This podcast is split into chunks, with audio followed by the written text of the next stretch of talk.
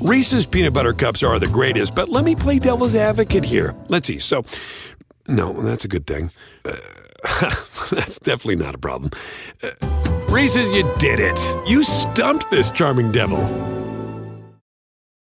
At Bet365, we don't do ordinary. We believe that every sport should be epic. Every basket, every game, every point, every play. From the moments that are legendary to the ones that fly under the radar. Whether it's a three pointer at the buzzer to tie the game or a player that goes two for two at the foul line. Whatever the sport, whatever the moment. It's never ordinary at Bet365. 21 plus only. Must be present in Virginia. If you or someone you know has a gambling problem and wants help, call 1 800 Gambler. Terms and conditions apply. We're posting an extra free pod this week. Wanted to do a preview of Dunked On Prime. We've been going absolutely nuts in terms of the content. Can't wait for the start of the season. But of course, uh, if you'd like to hear from us five days a week with no ads, you can join up Dunked On Prime. Link is in the subscription. That's dunkedon.supportingcast.fm. It's your best way in audio format to keep up with literally everything that is happening in the NBA. Well, except for maybe the latest social media crap. But if you actually love basketball and want to hear about it every day, Dunked On Prime is your best way to do that. Hope to see you there. All right, time to talk Raptors here, a team that I intentionally saved until the end because I wanted to get a look at what Scottie Barnes was going to be doing in preseason. And the esteemed Blake Murphy is on the line. How you doing, man? I'm doing well. How are you? Good. I'm excited for the new gig. Tell people where they can follow you for that. Yeah, so uh, I've moved over to Sportsnet, which is one of our national sports broadcasters here in Canada. Uh, I'm hosting our, our, morning show, 6 a.m. to 10 a.m. Eastern every day, um, with two people named JD Bunkis and Ailish Forfar, kind of doing all Toronto sports and a little bit of, you know, whatever else is going on in the sports world. And then uh, I'll also be writing at Sportsnet, uh, maybe a little less volume than uh, than people are used to for me, but the same kind of stuff, cap stuff, 905 stuff, the uh, the really nitty gritty stuff. Uh, I'll leave uh, I'll leave the Siakam and VanVleet stuff to Michael Grange, and I'll take the the Sam Dekker and Isak Bonga stuff, basically. yes, uh, uh, the the Fred Katz model, in other words. Uh, yes, exactly. Uh, although yeah, I've already bugged him enough about Isak Bonga. I think I think I've used all my chits on Bonga already. well, that's awesome, man. Although covering basketball games and getting up for a 6 a.m. radio show might be a little bit difficult. Yeah, it's going to be a challenge. So so far there have been three preseason games, and luckily they were all the seven o'clock start time. Uh, so I'm going to need some of those. Uh, the it'll probably mean I'm at the arena a little less too, but that's fine because like the current COVID protocols here don't really allow for um, a great deal of access. And you're basically sitting on Zoom in person. So, um, you know, I miss being at the arena and watching games, but this is okay for now. Yeah. Uh, uh, and I think like you probably are getting up right at the time that I'm going to bed here on the West Coast. Yeah, like the alarm's been set for 4:30 lately. Um, at some point, I'm supposed to get at-home COVID tests instead of having to go into the studio and do them first thing in the morning. Yeah. So that'll save me, you know, 15, 20 minutes. But yeah, right now it's 4:30, which is uh, yeah, usually much closer to bedtime than wake up time.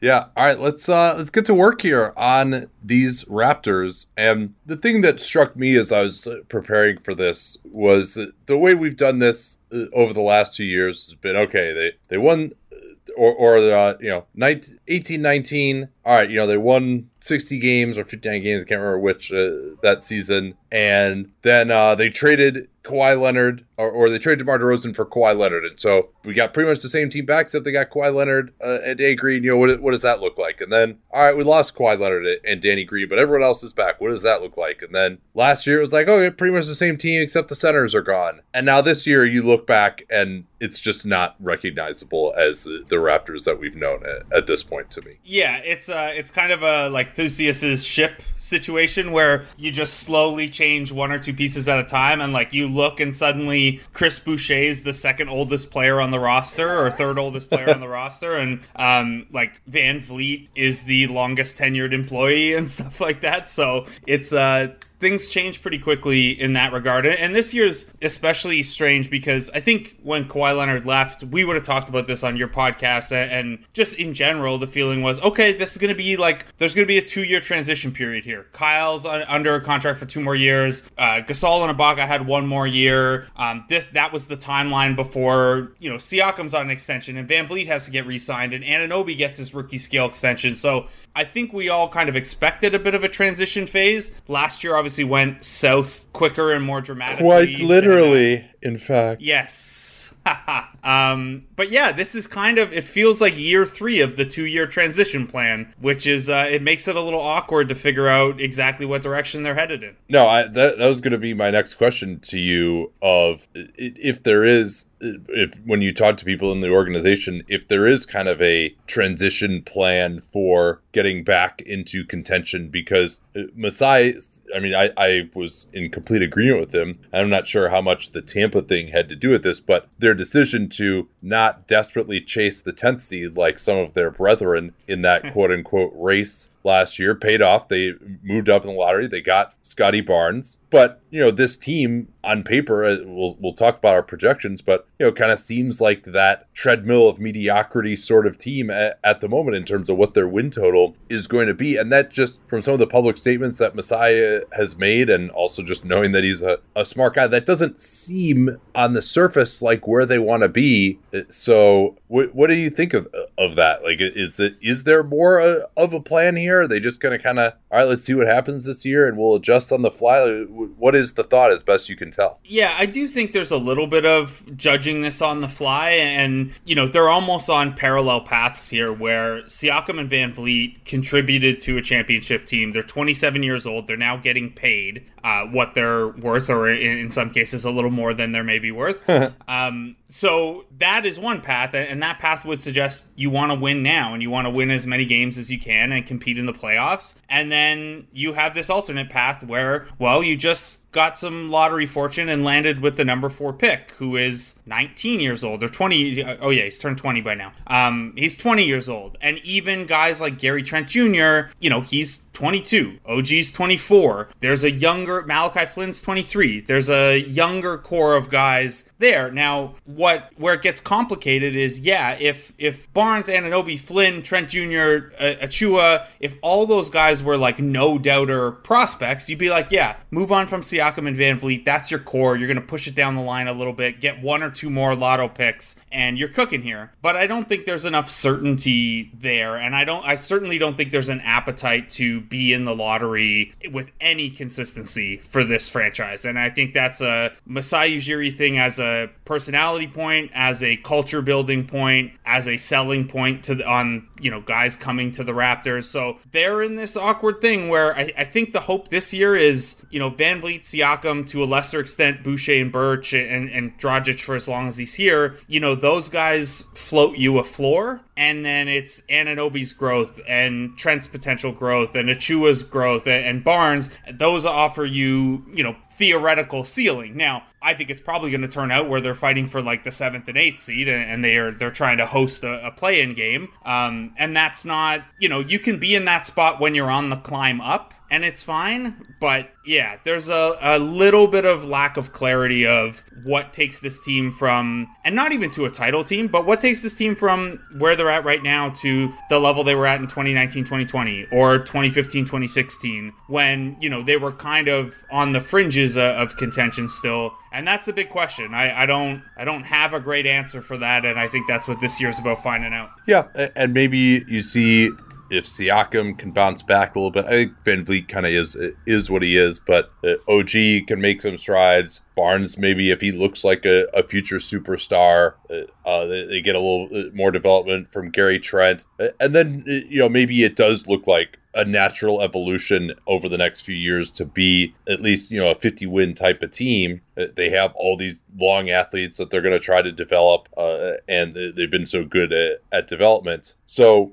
I, I just I don't think that that's likely to happen, but it also probably wasn't realistic to just say, oh, yeah, they should have just moved VanVleet uh, in the offseason and they should move Anunoby because Anunoby actually took some interesting strides last year, which which we'll sure talk did. about. Uh, and obviously Siakam as well. Siakam, maybe they would want to move just because they don't like that contract very much. But uh, so let's, let's uh, attack this this way. Um, you know, I don't know how useful it is to discuss how good they were last year? I mean, do you think we can get even anything out of that uh, uh, by talking about last year, or should we just like write it off completely? Not really. Like like the the quick roundup is they were displaced from home. They had um, a COVID outbreak on their coaching staff and on their roster. They had myriad injuries. Every player on the team missed at least a dozen games, and they still had to actively sit guys out to make sure that they landed in the lottery instead of the play. And so I do think that last point maybe highlights that they weren't quite as bad as the record suggests and the number four pick suggests. Like they still had to put in effort to be that bad, but also like every single thing that could go wrong went wrong, and they were not, you know, at one point they were like the worst team ever to have a positive point differential. And it's like, oh, well, that's predictive. Maybe they'll turn it around. And then they were like, no, it's not predictive. Actually, we're just to sit everyone. And they they then floated to where their uh, their point differential was a better match for their their win total instead. So um, I don't think there's a ton there. There's some obviously individual stuff that we could go through, but that was as close to a lost year as you're going to get in, in pro sports, I think.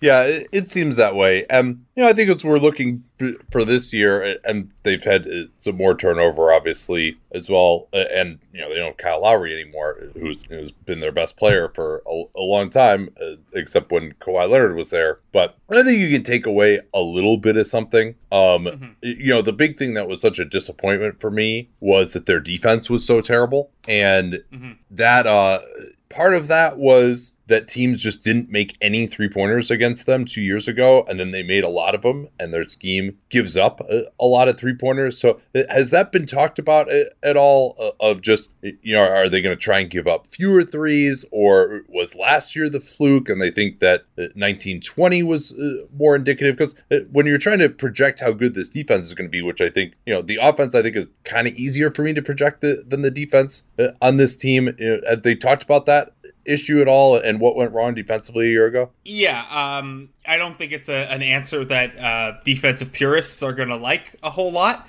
Um, the early talking points in camp have been, you know, how well are these new guys fitting to the scheme? And that scheme is a lot of aggression, a lot of pinching, a lot of doubling, um, basically selling out to force turnovers. And that's for a couple reasons. It's that turnovers are good and lead to easy offense, and then they do have the length and the speed to theoretically execute that way. And they're not going to have a very good half court offense. So the more transition buckets you can pour in, the better. Now, you can't give up, like, you can't be at the bottom of the league in surrendering corner threes. And that's going to be a struggle. Like, like it's just preseason stats and it's just three games, but 11, over 11% of opponent shots in the preseason have been corner threes. And that's not particularly surprising. Um, they gave up a boatload of those last year. It was 11.9% uh, by the end of last year. And at one point, they were were um, setting the all-time record for most corner threes allowed until until uh, the the Hornets pulled ahead of them there. So yeah, I don't think it's uh, I don't think it's something that's going to change. I think it's something that they're okay with if those shots can come later and rushed. And they did lead the league in blocked three pointers last year, which they think can unsettle shooters. But it's going to take some time. And, and there were a couple. You know, I think Danny Green had the most wide open corner three he's had since the NBA Finals when he was ice cold uh, in a preseason game the other night, and there were like four Raptors staring at him, not entirely sure who the weak side closeout or who was responsible for the weak side closeout. So, um, especially with a young team and and some new faces, I think there are going to be some bumps there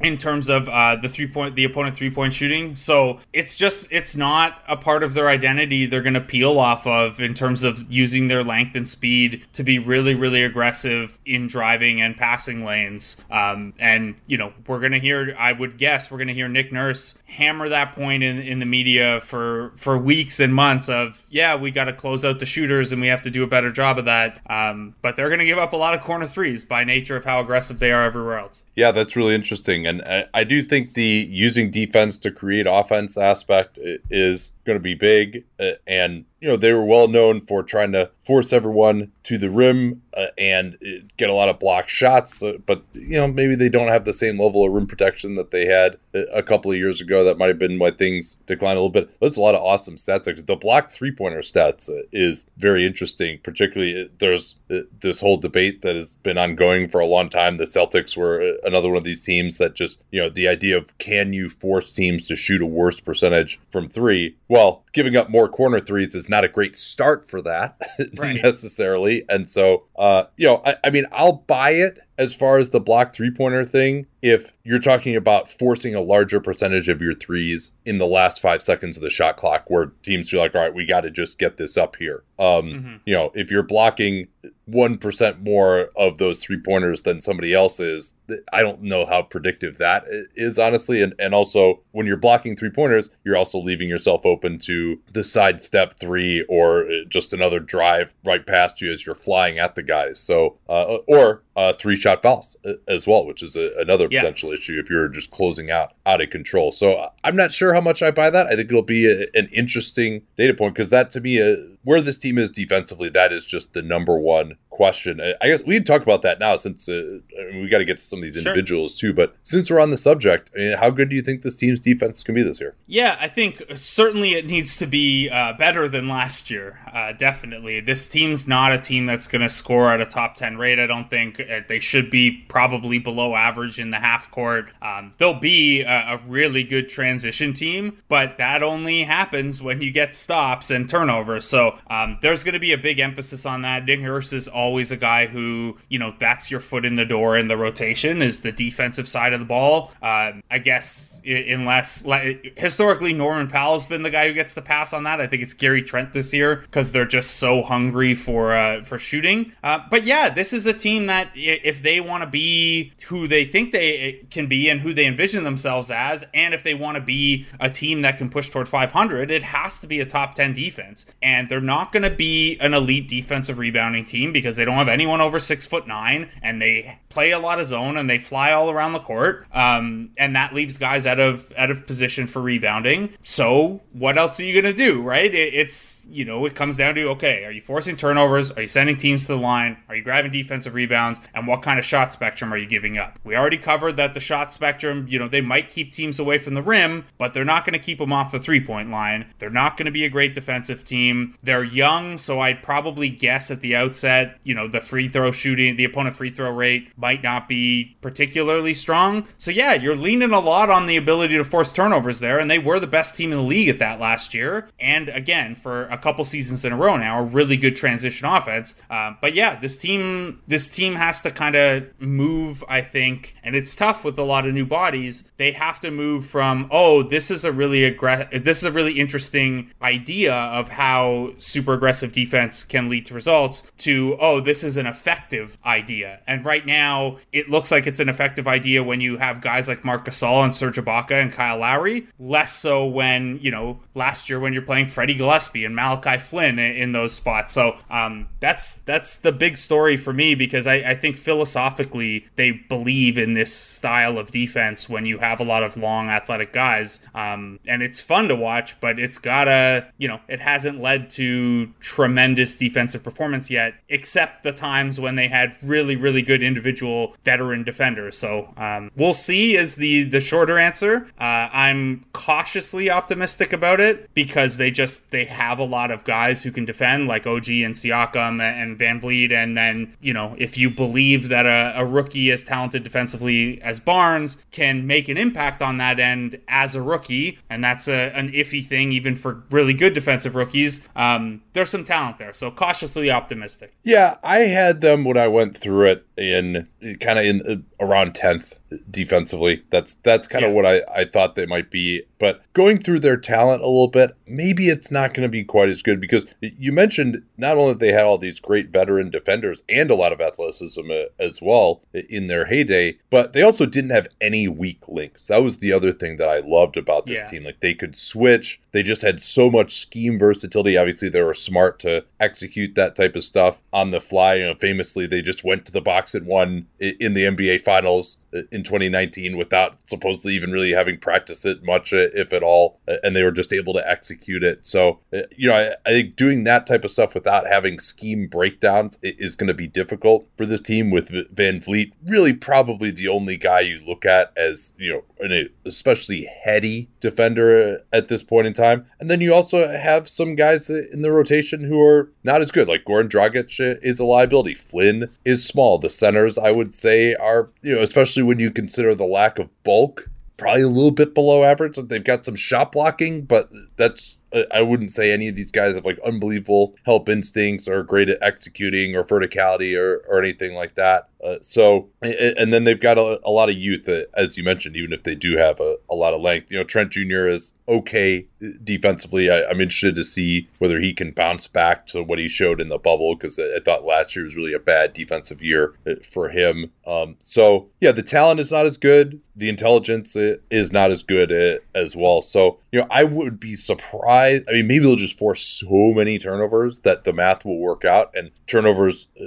in a league where every possession you're scoring, it seems like, are even more important than they ever were. But uh, yeah, I, I, mean, I see them as kind of, if I had to guess, would they be lower than 10 or higher than 10? I'd probably pick lower if I had to. And then you also throw in the possibility that it, it could turn into more of a, a, youth movement by the end of the year. Yeah, yeah, I think that's fair. And, you know, I'd have them right around 10 as well. Um, and just for context, like, yeah, they led the league in turnover rate last year, and they weren't a great defense because they gave up up like I said before. They were the second worst defensive rebounding team. They sent opponents to the free throw line more than any other team. And as much as Raptors fans might have you believe that uh, that's because of the conspiracy, which is of course real, um, that's because you had a young team that was playing a really aggressive scheme and that's going to lead to some fouls until these guys get the experience and the discipline within that system. So um, yeah it's uh it's a long it's gonna be a long road to to turning um, all that length and speed and fun versatility into production but they i mean there's a foundation there to, to build from and, and i like i said I, I think they could sniff top 10 in defense and i think without much question they'll be the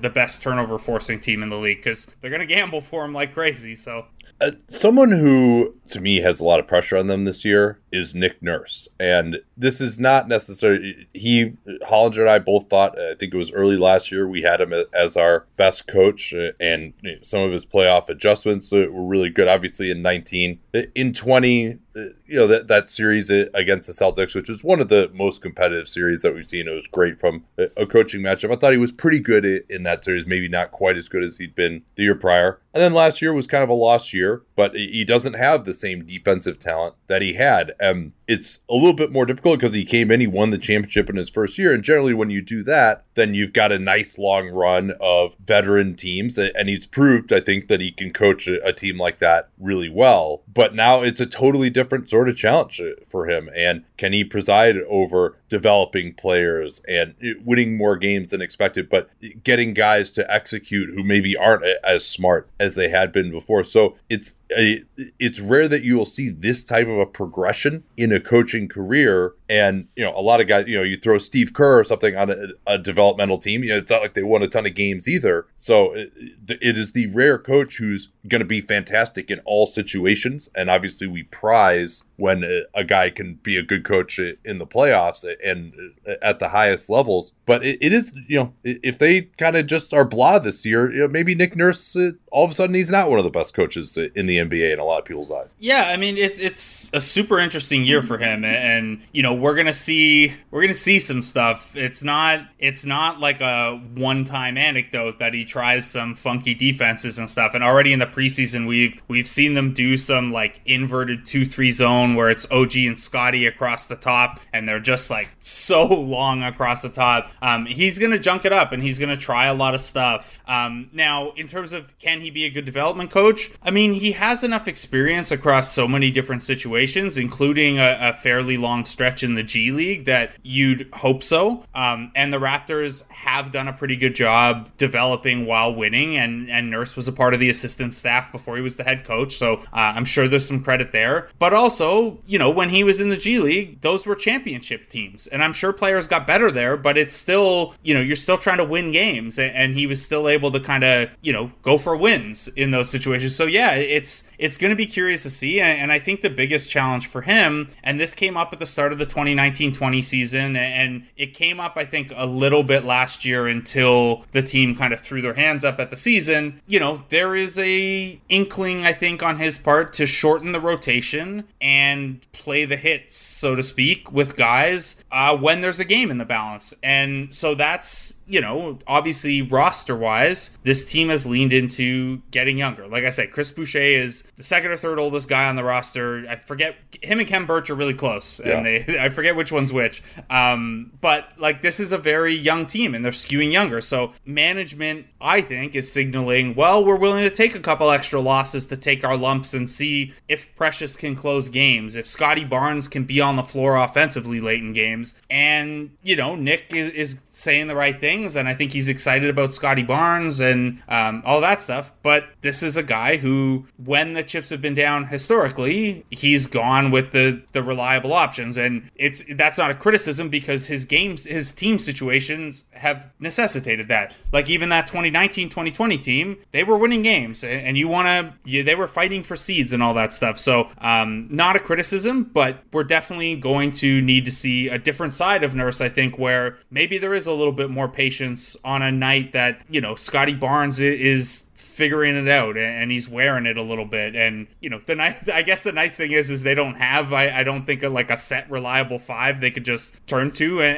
and run into the ground. So um, the hand will be forced anyway. But I, I think that's within nurse's capability. I think it's just a bit of a change from what his first two years were like obviously when it was win win win. No i, I agree with you and it's not like he's going to get fired if they don't win a bunch Mm-mm. of games this this year. I think. No, he's safe. Yeah.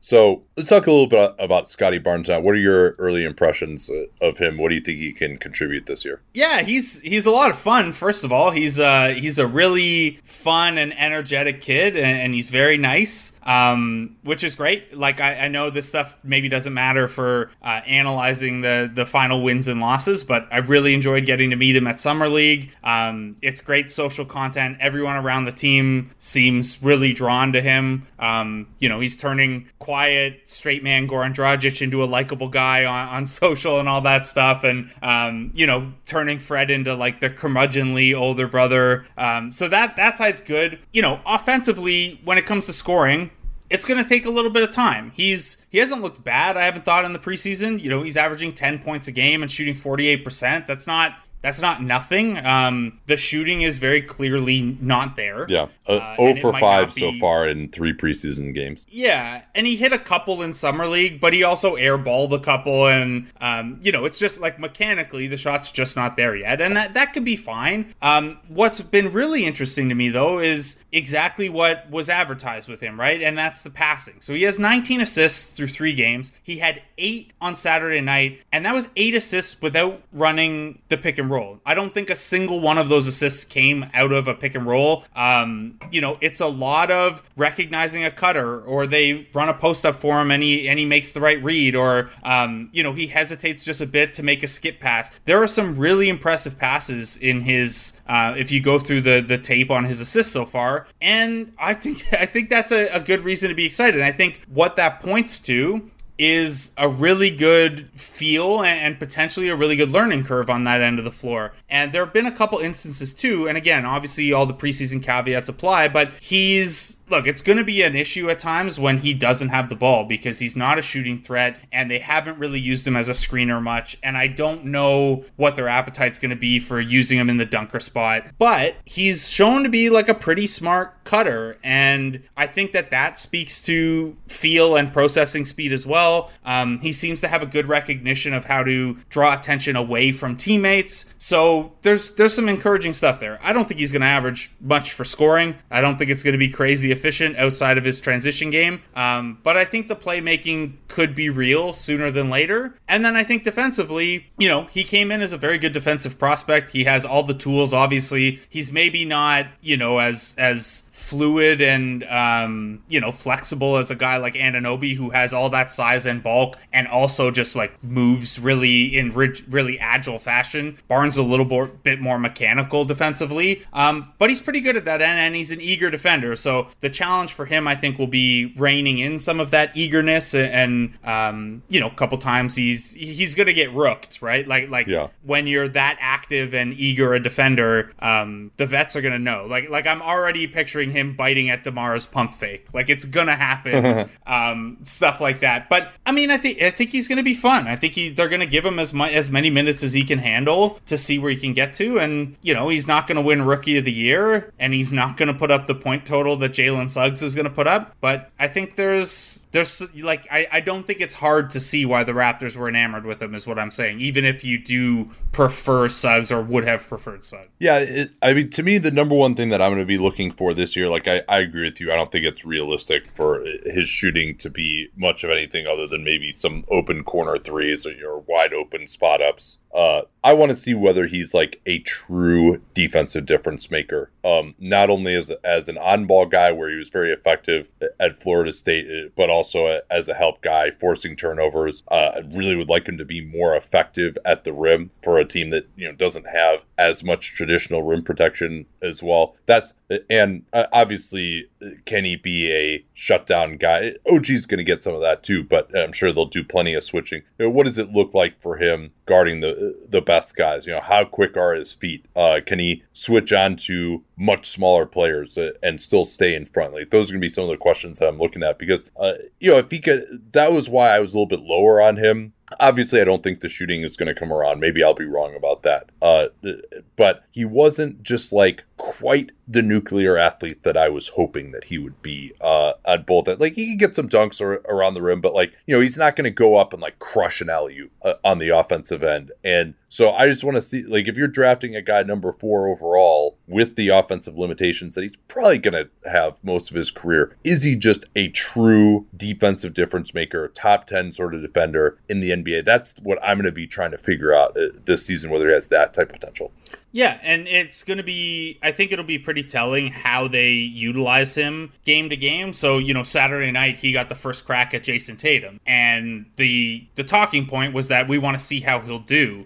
Uh, I still think that, you know, when the games start to matter, OG is going to be that guy for them. Um, but OG's usage is going to climb this year. And once Siakam's back, he's going to be working with a high usage too. So maybe it's possible that, you know, if Barnes is as effective as he can be, that he kind of slides into the rookie OG role where he is taking a tougher assignment and you give up just a little bit there maybe to let OG and Pascal, you know, freelance a little bit where they are so good good at forcing turnovers, and Siakam is, you know, in what their starting lineup profiles like, like maybe the most vertical threat inside. Not that he'll be playing center, but um, you know, he he's always been pretty effective when he plays that kind of freelance role and, and can, can sprint around and cause havoc a little bit. So um, I do think that there's an important like trickle down on how this team defends if Barnes is uh, a really good defender out of the gate or if he's just okay. Um, but it's nice to have uh, OG as a as a backup for your your defensive stopper if uh, if Barnes is struggling. Uh, anyway, that's just to say I don't think he's going to be certainly not OG's level of defense out of the gate, but I think he can be effective, and and I think that they're going to give him shots. They're going to give him the trial by fire kind of thing with, with top guys. And, um, you know, if he's getting cooked, switch OG onto that matchup. Or, I mean, they're going to be super switchy anyway, but you know what I mean in terms of just who's who's your check on the first possession and, and who are you trying to grab. The, the whole point with the Raptors is they don't they don't care getting back in transition. It's everyone's supposed to be able to guard five different positions, I think. So, no, that's uh, that's exciting. Let's talk about what this rotation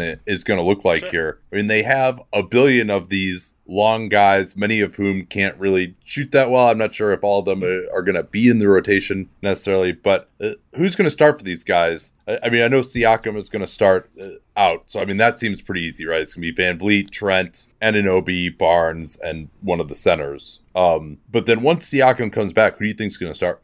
Yeah, that's a tough one. So, um, you know, Dragic has actually been starting in that spot that you mentioned, Trent. Uh, oh yeah, in the preseason. But I think Trent makes a lot more sense with the starters, and I think that Dragic, like the second unit, needs that kind of steady hand, especially with Malachi Flynn not playing super well out of the gate. Um, so yeah, I draw it up right now as probably Van Vleet, Trent, Barnes, Anunoby, and then one of the centers. Achiuwa has been decent in um, in camp, and Khem Birch only just got cleared after um, he revealed today that uh, he had a breakthrough positive case of COVID. Um, so he missed. He has. He's basically missed all of camp. Yeah. Uh, so he'll come off the bench on Monday in his first action, and then luckily the Raptors have eight days between their final preseason game and the start of the season. Uh, I think that's probably Birch's spot more often than not. I think Achiuwa is going to get you know a few more touches in the second unit, and that rim running threat there is maybe a little more valuable uh, to help that second unit along than Birch's kind of hard screen setting, but but not a ton of uh, finishing. Um, and I think that just they like Birch's steadiness with the with the starters there. Once the Siakam's back, though, a couple ways you can go with it, right? You can take Scottie Barnes to the bench, and that's a role he thrived in at Florida State, and that's an opportunity to get him lots of playmaking touches mm. uh, away from you know higher usage guys, where the opportunity cost of him controlling those possessions is a little lower. Uh, or you could go just gigantic. You could have the Barnes, Anunoby, Siakam two, three, four kind of like the odd time they they trotted out the Kawhi OG Siakam trio. Um, I don't.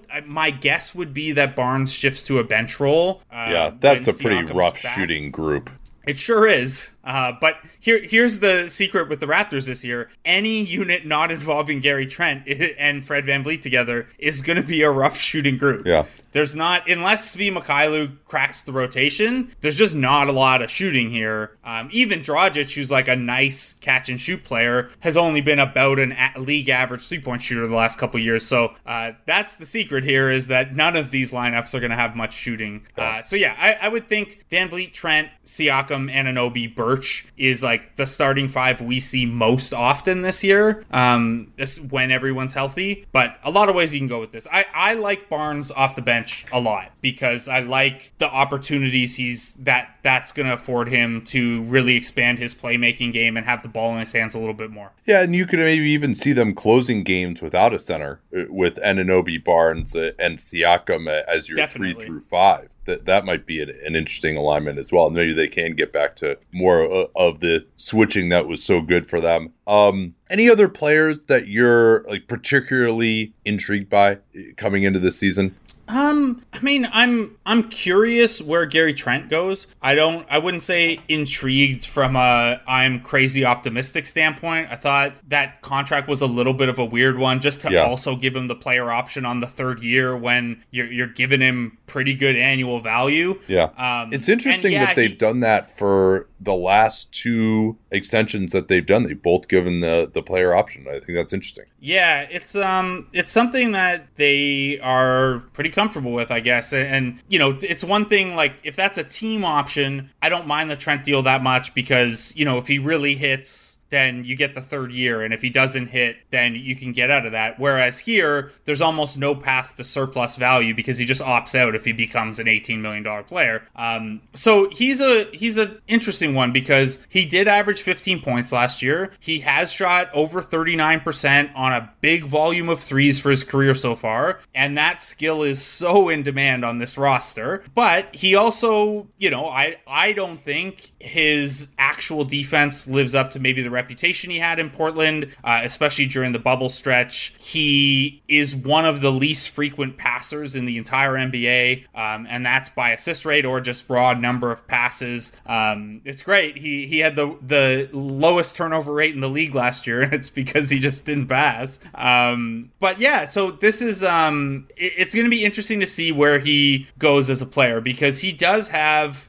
you know, as they say, a bag, but that bag is to create separation horizontally or backward. Yes. It's the clear room for his jump shot. He doesn't use those skills, at least yet, to get to the rim or put any pressure on the rim. He took fewer than 10% of his shot attempts um, last year with the Raptors with at the rim. And that is a that's a really, really low rate, yeah. um, even for a specialist. Ne- so never gets to the or never gets to the foul line either. Yeah, so that's where, and, and it certainly doesn't look like that's going to be like through two preseason games he's appeared in. The first one he took 12 jump shots, and and that's that was it. Um, and the second one, the only attempts he had at the rim were set up by Scottie Barnes, like in in transition or semi transition. So that's that's I think one of the bigger swing things for me this year is can Gary Trent nudge closer to where the Raptors, like basically what the Raptors paid him to develop into? Um, because right now in the pro, he has the profile of a shooting specialist, and they've paid him like he's either an elite, elite, elite shooting specialist, or there's more to to his game. And uh, we haven't seen it a ton in Toronto yet, outside of that one 40 point outburst. But, uh, you know, they clearly think it's there and he's going to have ample opportunity. Yeah. And so some of the stats from last year 23% usage, but 50% true shooting, admittedly on a team that wasn't really trying by the time that he'd gotten there. And then maybe more troubling as well is 48% of his shots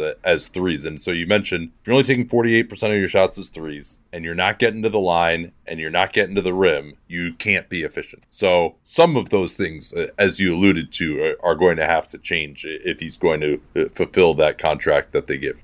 Yeah, for sure. And you know you can you can try to get him in advantageous situations with respect to that. Um, but a lot of his opportunities are going to be pascal or fred or even og create something for him and you know he's attacking a closeout. And so far he's shown that when he's attacking a closeout he's going to look to get you know he's not going to look to go further than the elbow really. Yeah. He's going to step in and find room for his jump shot around that closeout. And i think they're going to they're going to urge him to try to take that into the paint and make the next pass. Um, and but yeah, yeah. or, know, or the first one of those pass. things where like the, yeah, the first pass it sounds yeah. yeah, it sounds great that like oh you're an elite three point shooter when guys run out at you, dribble past them, and instead of pulling up, put pressure on the rim or create for a teammate. It sounds really easy. It's not, and he hasn't shown it yet. So um, they believe it's there, and and then I think you know defensively too. He's I, I don't think the the defense matches the reputation just yet, yeah. and you know the the Raptors are going to let him gamble a little bit because they like to be aggressive like that and they like taking those risks.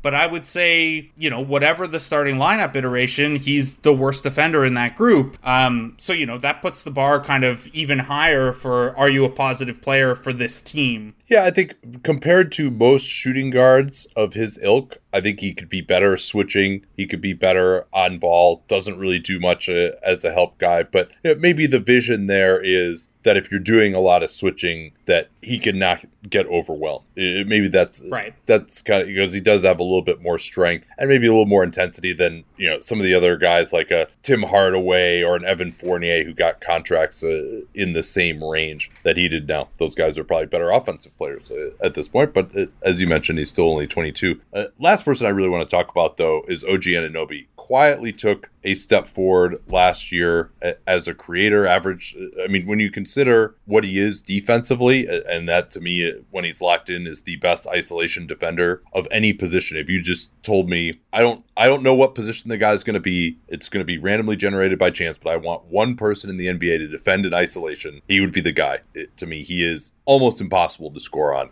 one on one, even for the best guys uh, from what I've seen. And so that's a, a great skill set to have. And then you throw in that he averaged 16 points a game on pretty decent efficiency last year. And he, this is his age 24 season. We have seen a lot of wings like him evolve into being much better offensive players as time goes on. I think that's the latest developing position that you'll see. It is a, another step forward into being a number two type of option a possibility for Anunoby this season. Yeah, I think so. And, and you know, it's funny. I, I, I do this podcast with you every year, and, and, I'm sure if someone went back and listened to the 2017 one, we're talking about okay, OG Anunoby is going to be a solid defender right away if his knees help healthy, but can he knock down threes? And, and then he kind of had a lost sophomore year. Like he played 67 games, but he had a concussion. He had some family, right? Um, some losses in the family. His appendix burst. Um, it was kind of a lost year in terms of the trajectory. But then 2019, we were like, okay, well, like he hit threes as a rookie. What if he can become like a legitimate three and D guy? And then last year it was like, okay, well, what if he can become a three and D guy with a little bit of playmaking capability too? And I think the conversation is this year is can he go? Can he make that jump from okay, he's established as an elite role player to ditching that role player tag altogether? And I think he's going to do that. And obviously, you know, these are arbitrary cutoffs of elite role player versus you know, I don't know what you want to call a top 40 or top 50 guy, um, whatever you think he could be. But yeah, he averaged 16 points last year on over 60% true shooting. And you look at his career and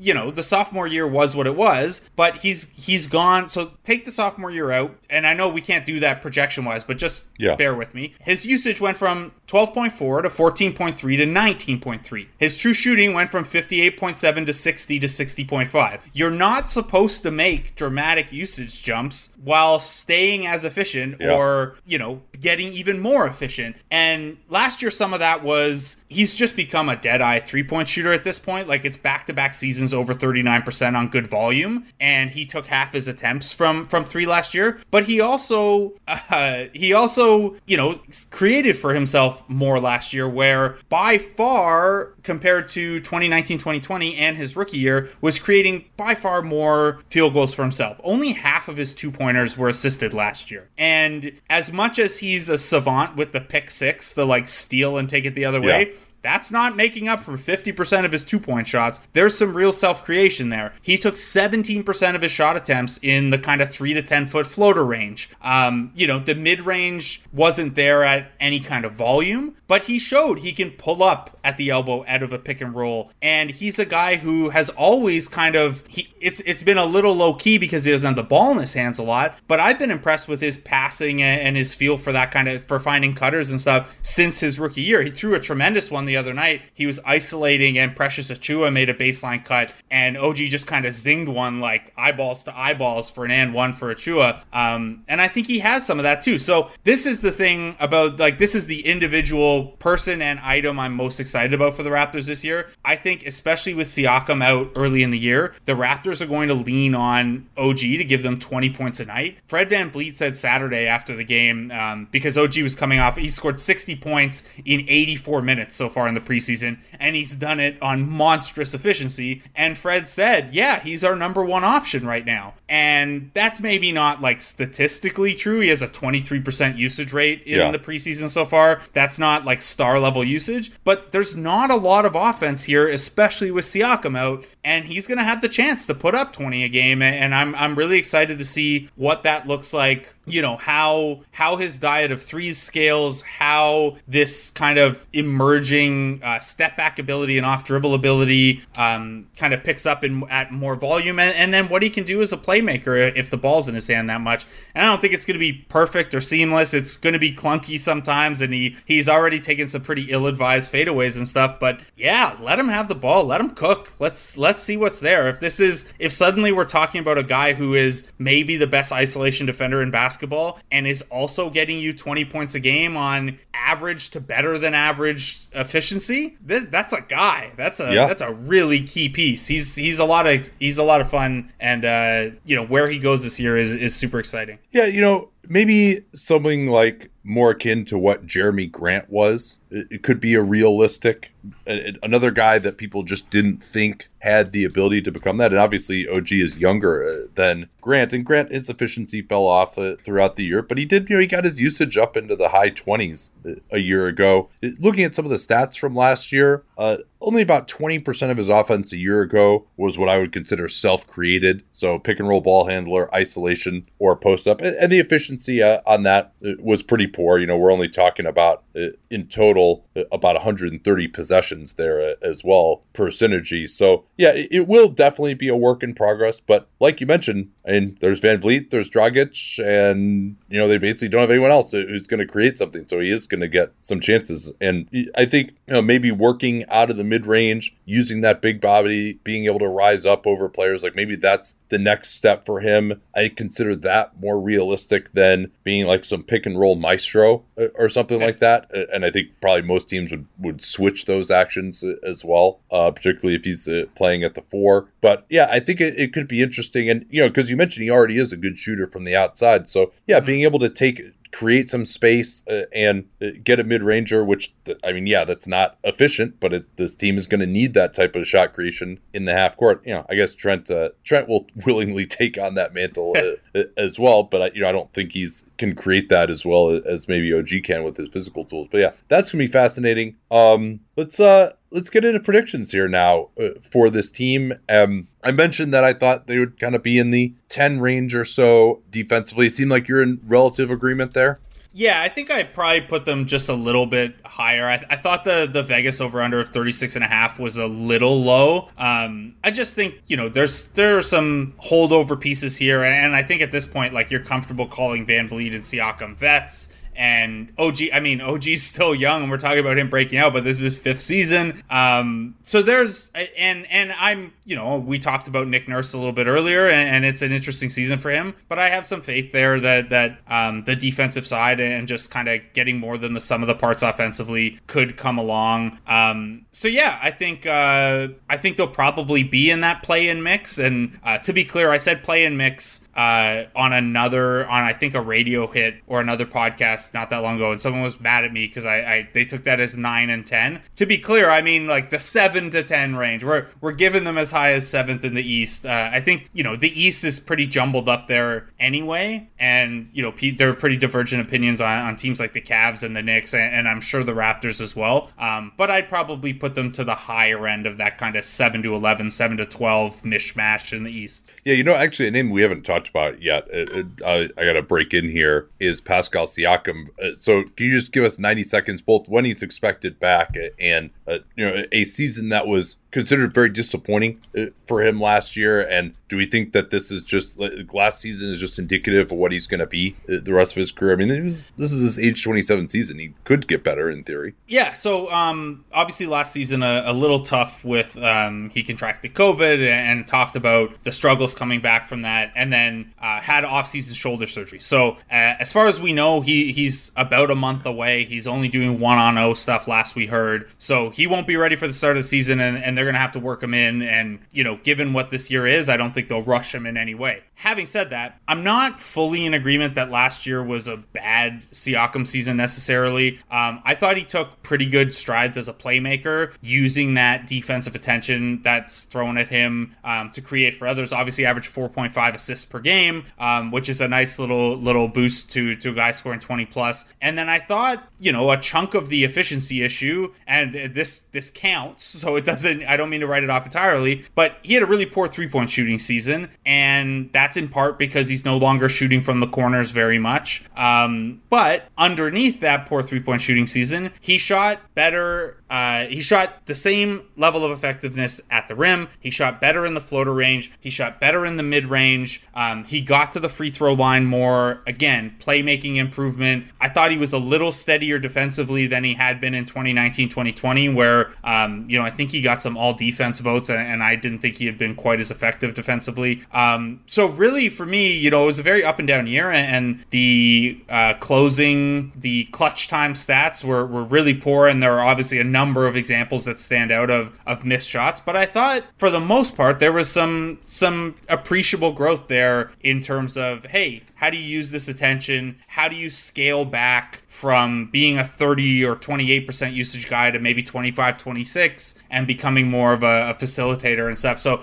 I thought a, a fair amount of stuff came along, uh, even if the, the true shooting percentage was kind of sunk by a poor three point shooting season. That was not 90 seconds. I'm sorry. No, no I, I mean, that's that's all right. I, I got time. I'm trying to be respectful of your time here. But yeah, you know, is he, he's not going to live up to a, contract that's 30% of the salary cap. Uh, and I, I, I that that probably has sailed uh, to me. But it, yeah, the supermax kicker was always a little silly. I think it's only twenty eight percent. Oh, you're right. Yeah, yeah, yeah. Like like there was especially like pre like a year out from RFA. I didn't really see the need to do that. I didn't really. People got really mad at me for not liking that extension. Not because I didn't think like he was gonna get the max, whatever happened. But you didn't. You probably didn't need to go with the that extra kicker there. Well, the the thing was, I'm and generally I would say, hey, if the guy makes it to all NBA, yeah, we're happy to pay that. The problem was he made it to all NBA, but he didn't actually deserve to make it to all NBA.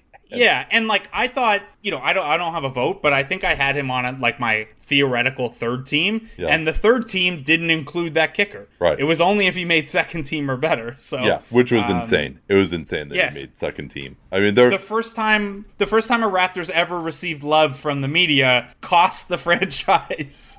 Ah, I mean, De- DeRozan got a few. Uh, I know. I'm just I, I got to play to the audience here, Nate. yeah, y- you are the media.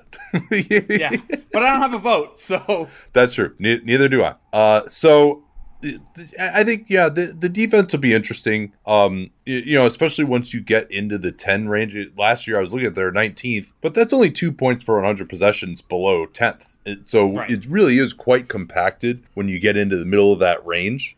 And so, you know, do I think they can get to the point where they're going to be like an elite defense? I- don't quite think uh, that they can get there this year unless uh, the turnovers and the switching just work so incredibly well. But I, I think they, if they had a center that I thought was really good, then I would, I would get back to thinking this could be a top five defense. But I just, there's too many question marks at, at that position to me.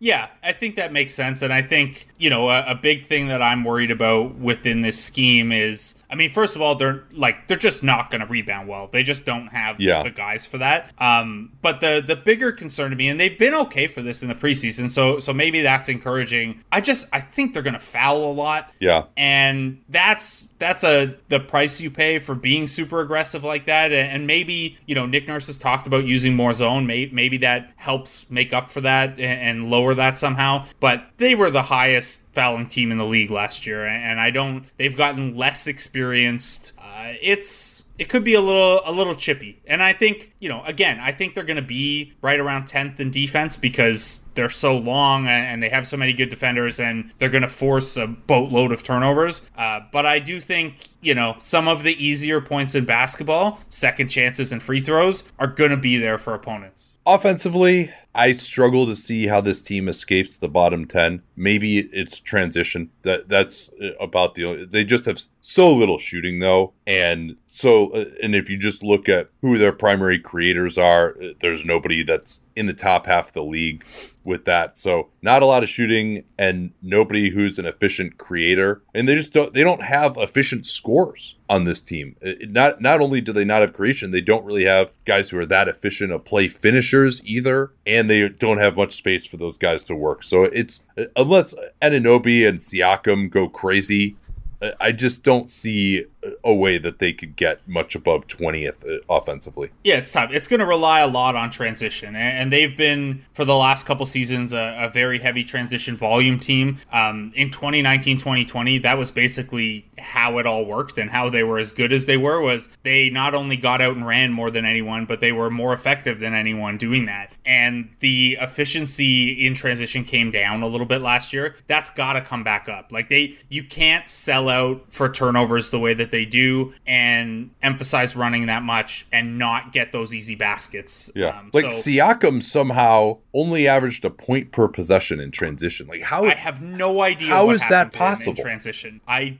I look I dug in on that a number of times. And I'm like I don't get it. is he just, like missing layups? Was he taking Yeah, threes in transition? Yeah, it But just, a lot of uh, turnovers. Is- Actually, this doesn't say that he had a particularly high turnover rate in transition. No, it was just like he didn't he didn't finish them that well, and it's um so that's that's going to be a huge piece is, is can you get back to not only running on teams more than just about anyone else, but being efficient within that? Because in the half court, like you said, even Van Vleet, who I love and I thought took strides as a pick and roll passer last year and obviously has range on his jumper. You know, he last year he was asked to take on a pretty good uh, chunk of the offense with 24% usage rate, and he had a 53.4 true shooting percentage because he's not a great finisher at the rim and he doesn't get to the free throw line at, at boatload. So and, and, like Kyle Lowry sat the whole down the stretch, but he also played 1600 minutes last year. Like they're missing 1600 minutes of Kyle Lowry. Um, Chris Boucher is a fun offensive piece, but he's dealing with a dislocated finger. And I wonder if, you know, 63, 64% true shooting that he had last year as a high volume bench piece, like that might be the, the kind of upper limit on a player type like that. So, um, and, and you know they're out Norman Powell and Trent is is a less effective version of or a less effective player in that same spot. So um, this was not a super sharp offense last year, and I think talent wise it's decreased. Uh, so yeah, they they better get out and run, and they better score a lot uh, when they're running. Yeah, I would probably have them. I when I look at offensively, I try to break them into tiers, and I I have them in kind of. I think I ranked them as like the twenty fourth offense, but at the bottom of a tier where I could see them uh, maybe getting a little bit better. But you know, some of the teams that I have around them, you know, I think they are kind of similar to San Antonio. Actually, to me, like I might actually just make those guys their own tier at twenty four and twenty five because Miami, New York, Sacramento, Charlotte, Memphis all those teams just have more shooting and a better lead playmaker than these guys do. Yeah, so it's going to be tough. You know, I, I I don't I haven't sat down with each team in the the same level of detail that that you do. Uh, um, it's not that much detail. I, I pretty much just eyeball it, but yeah.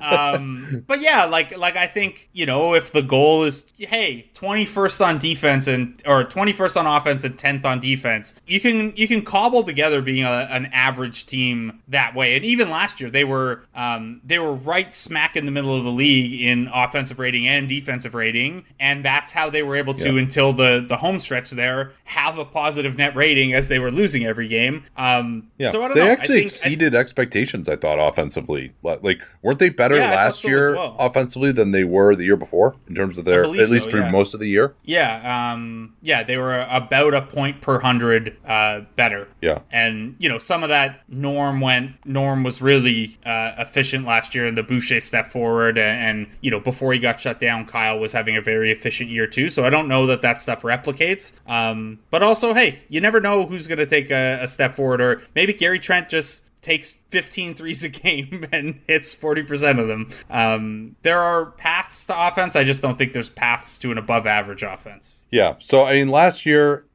Berkeley in the glass, they won 6.4 fewer games than expected, which is absolutely insane. So they really were kind of more uh, along uh, the lines of like a high 30s win team yeah. a year ago. They're over under I actually went for the under. So you and I are, are going to be in disagreement here. And it's 36 and a half. So, and Danny and I actually disagreed. He went for the over uh, on this as well. So I'm, I'm kind of lower on these guys than some. And my theory was, and, and I've been a little bit disabused of this notion by our talk, was that whatever they're going to do, they're either going to be way over 36 and a half or way under, given, given the way that they handled last year, which, may, you know, maybe that was Tampa. You know, you, you said that there's maybe more of an organizational appetite to not be bad for a long time. But uh, my thought still is that if it's if they're headed towards the tenth seed, like it's one if the, the seventh and the tenth seed, like that's a big difference, right? We say, oh, play in. That's uh, if they're headed towards the seventh seed, then okay, then then they're going to be way over this, and they're going to keep trying. If they're like, all right, maybe we can get the tenth seed, then you know maybe they act somewhat similar to last year, and they have plenty of young guys that they want to develop uh, as well, and they take their foot off the gas a little bit with the likes of, of VanVleet uh, and Siakam potentially, and maybe Siakam becomes a trade candidate uh, again. Maybe even VanVleet would become a trade candidate again. Dragic as well. We haven't talked much about Dragic, but you know he's another creator that they actually really need, um, and he can be decent in that role, but also seems like a, a trade candidate unless they're like really going well. So that was kind of my thought. I, I think they're kind of right around this level 36 and a half as a, a quality of team. But I think if they are headed toward 36 and a half, then they drag themselves down at the end. If they're headed towards 44, then obviously they wouldn't do that. So that that's kind of my thought on going with the under. Yeah, and I think that makes sense. I think, you know, I, I don't know if they'd have the stomach for quite as wholesale uh, shut everyone down. Yeah. Just like with games back at home now. Right. Um, and we got news uh, last week that Scotiabank Arena can be at full capacity if you're uh, you, you have proof of vaccination. So that that's exciting. Um, but yeah, I think I'm on the over. I think that, like you said, they were a true talent or a true performance of a kind of a mid to high 30s team last year that had some obviously rough variants early in the year, and then the COVID outbreak, and then they embraced losing some of those close games. Um, they're not uh, as good on paper, I don't think, but there's maybe a little more room for development with some of the the younger pieces here. Um, so yeah, I, th- I think you know, force the pick, I'd probably say just to keep it clean, 500, um, 41 and 41. Like maybe it's a little less than that, and you could still be in the mix, but um, yeah, I, I, get what you're saying, and, and I agree. I, I don't. It's hard to see them winning 36 or 37 games. It feels like it'll be low 40s or 30, uh, and maybe the average is 36 and a half if we run this season 10,000 times. Yeah, no, that's uh, it- it's going to be an interesting team. I, I'm going to enjoy watching them uh, early in the season, and uh, Barnes, uh, as you mentioned, is someone that people are going to enjoy watching uh, a lot at a minimum. Uh, Blake Murphy, thanks so much for joining us, and where can people keep up with what you're doing in, terms of writing this year? Yeah, so uh, main ways Twitter, of course, at Blake Murphy ODC. Um, I'll be at sportsnet.ca doing uh, Raptors coverage a couple times a week. And then again, if you're in Canada or you just really like Toronto sports teams for some reason, um, sportsnet.ca slash 590 is uh, where you can kind of listen to the radio show live. And that's 6 to 10 Eastern, uh, Monday to Friday mornings. All right. Well, congratulations to our normal Pelicans guest, Mason, Gin- Mason Ginsberg, who is currently honeymooning in Greece. But he was kind enough to set me up with Shamit Dua, who is his co-host on the In the Know, that's N-O for New Orleans podcast, uh, and also the managing editor of Bourbon Street Shots. How you doing, man? Hey Nate, I'm doing well, and thank you for having me on in Mason's stead. I know those are big shoes to fill. I'm not quite the pun master that he is, but I try. yeah, well, if you ever get uh, Bill Oram and Mason together, that would that would be a big big problem. I, I had drinks with him after the Warriors Lakers game on on Friday. He uh, he uncorked some gems uh, as he's known to do uh, on Twitter. But uh, I guess we'll have to content ourselves with discussing uh, actual basketball here. And I, guess the place to start. Usually, we wouldn't start this with some news, but what is the latest on whether Zion Williamson, with this broken foot that we found out about two months after it happened, uh, is actually gonna, you know, gonna be available to play this season? You know, that's a that's a great question. A lot of people in local media have been kind of wondering the same thing. I think um, Willie Green's to host a shoot around, and um, or he, he had a shoot around this morning. They didn't talk about Zion, but I think pregame coming up here against the Jazz will be an opportunity for some media to ask if there's been an update on that front because Brandon Ingram has been out. Uh, Jaxson Hayes got hurt in the middle of the preseason. And as you mentioned, Zion's been hurt apparently since the beginning of the summer. And they both, Zion Williamson and David Griffin, said he's going to be ready for the beginning of the season. And Brian Windhorst on the Hoop Collective um, was basically um, doubtful that that's going to happen. And I think a lot of there's a, a lot of doubt creeping in among the locals here as well. So the organization typically hasn't been very transparent with regarding uh, with regards to his injuries. And I, part of that's you know Zion and his camp like to keep it close to the vest a Yeah. little bit, but. I guess we'll we'll find out. Uh, maybe we'll get an update today. Yeah, he almost has this, and they different personalities to interact with. But as far as just the, way they are about information getting out, it's almost Kawhi Leonard esque uh, as far as his camp. They really seem to like to keep things private. But I, I agree with Brian, I, not having any inside information uh, on this, and you know, probably worth noting that uh, Brian Windhorst you know, did cover the Cleveland Cavaliers when David Griffin was the GM there. So make of that what you will. I don't know for sure that that's what his source is, but generally when he's talking about a David Griffin team, I would expect him to have a pretty decent understanding of, of what's going on. But uh, the reality is, given how they've treated him in the past, which I know he's chafed at, but nonetheless, uh, and the the organization is still going to have a say in this. And the fact that he's not playing in preseason and there hasn't been talk of him playing any kind of five on five. You know, we just saw him uh, doing some very light ball handling drills. I think is all we've seen. You can update me on, on any of this if I'm out of date here, but it just seems like to be ten days before the season and we haven't heard anything about him ramping up his activity. It seems unlikely to me that he'll be ready. Yeah, I mean, the information that you just mentioned is the information that we have, and you know, I've been to practices and I see him uh, sometimes like on the treadmill or, or, joking around with some of the assistant coaches, but never doing any co- court work. Um, and last we talked to Willie Green, he said that Zion was going to go another round of imaging before he was uh, cleared, and that was I think a week ago, I want to say. And and there's been no update since, so we are very much in the dark, just like the general public is. Well, okay, if that to me pretty much seals it that he's not going to be ready because if they have if, if there's still imaging required for him to even be going full bore eh, there's no way that they're not going to give him at least like a week of ramp up and probably two weeks of, of ramp up particularly for a guy who's built the way eh, that he is. And also particularly when you consider that this is apparently more of a stress injury. He didn't he, he said he didn't I,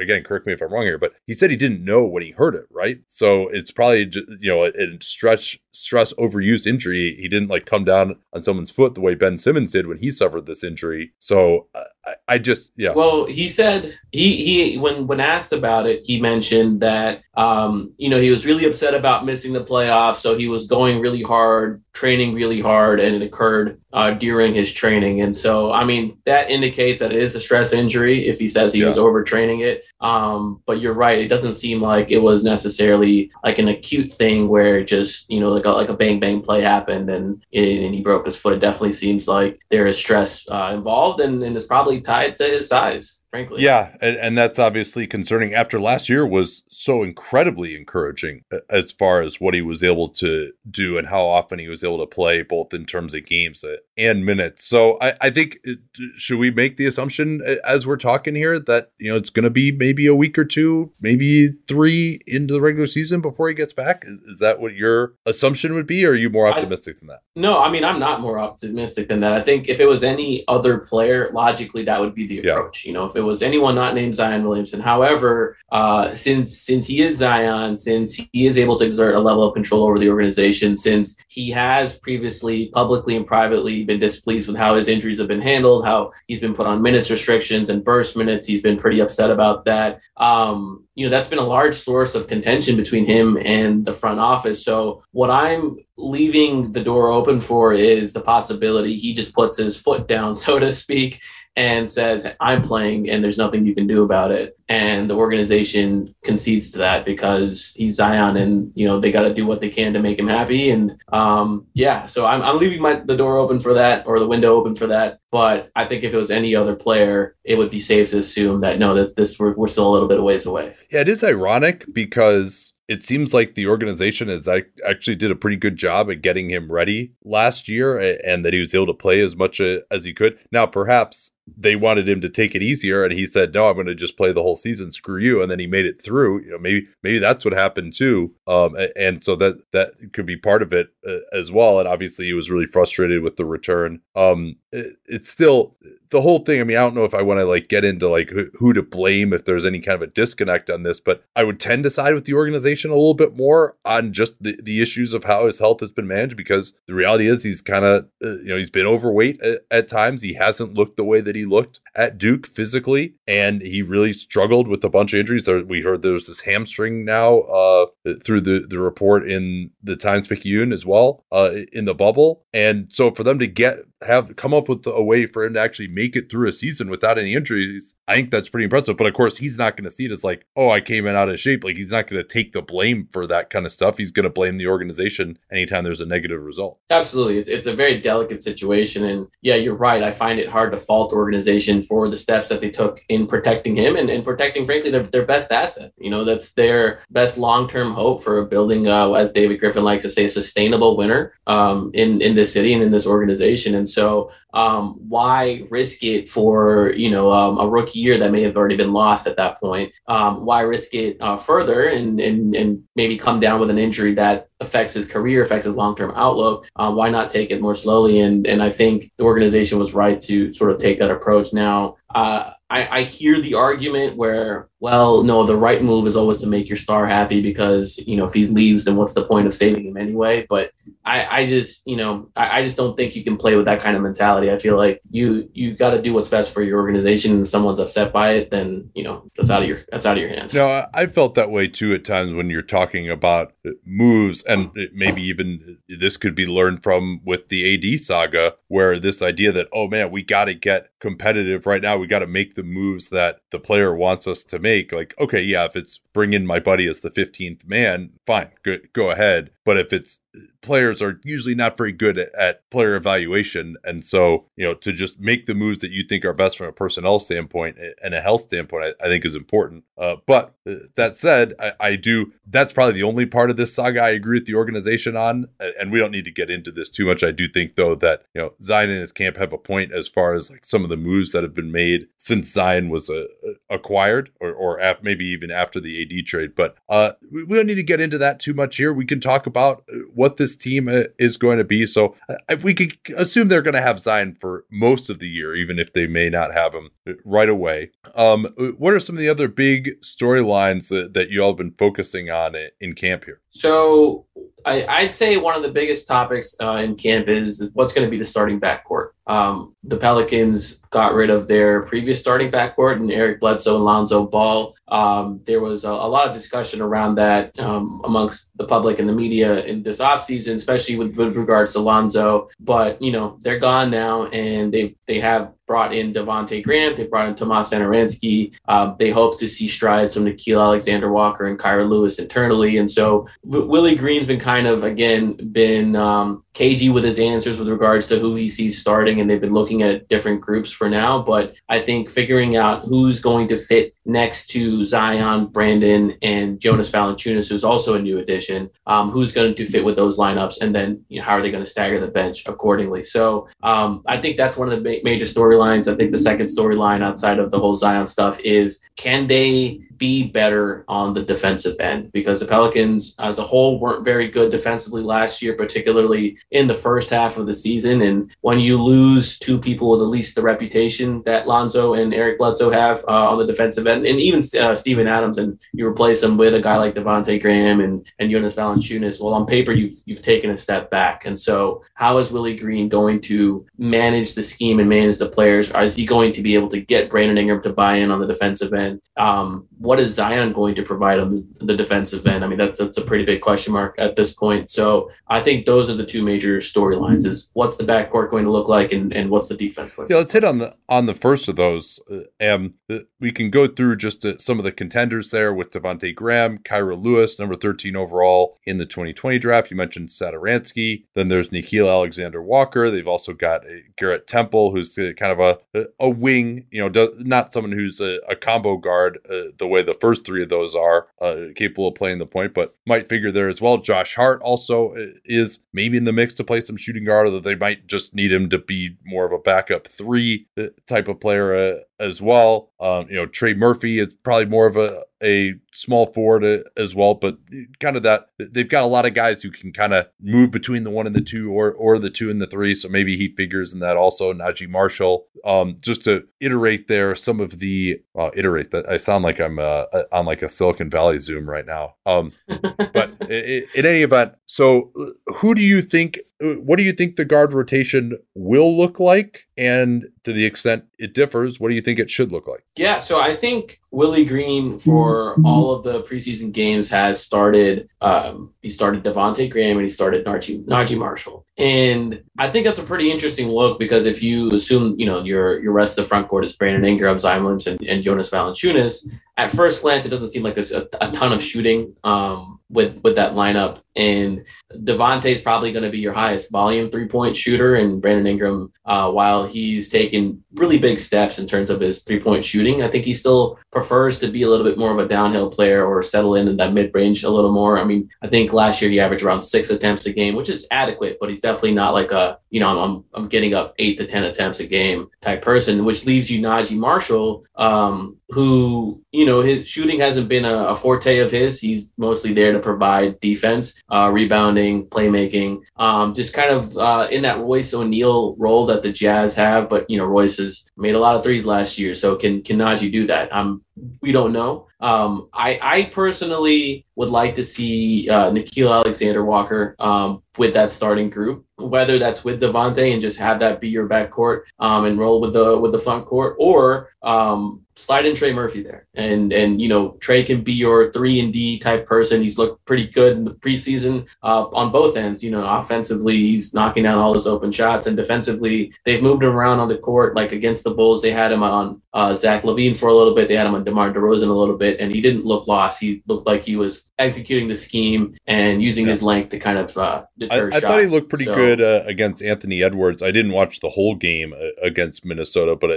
the second quarter he was matched up against Edwards. I thought he did a pretty good job there. Right. And so, you know, it's a lot to sort of ask a rookie to come in and, and take on these big assignments because again, you look up and down that um, starting lineup, there's no there's no defensive stopper. There's no like, hey, this is a guy you're gonna put on the best opposing wing or best opposing perimeter player. And if, if that responsibility falls to Trey, well, you know, in, in, a season that's supposed to be pivotal and where they're trying to make the playoffs, they're trying to be a better team. Do you want to put that responsibility on, on a rookie? I can definitely see a new head coach shy away from that and, you know, bring him along a little bit slowly. But I just think he brings so much um, shooting uh, and, and just versatility, allows you to play up and down. Um, again, provides rebounding as well. That I, I would like to see Nickeil Alexander Walker and Trey Murphy get the nod there. Um, well, so uh, when you say both of them, so you're saying both of them in the starting lineup, or, or just what, what one of them being the starting, essentially two. Uh, both of them in the starting lineup, at, at least to start with without Zion. To, you were saying no, even even with Zion, and and so like you know, I want to roll with. oh, you want to uh, Nickeil be the one? Oh, okay. right. Sorry, you defend the ones, right? Yeah. yeah. Okay. Yeah, yeah, yeah. The Nickeil would defend the ones, but I think the offensive initiators would still be Zion and and Brandon Ingram. You know, they had that quote unquote point Zion type thing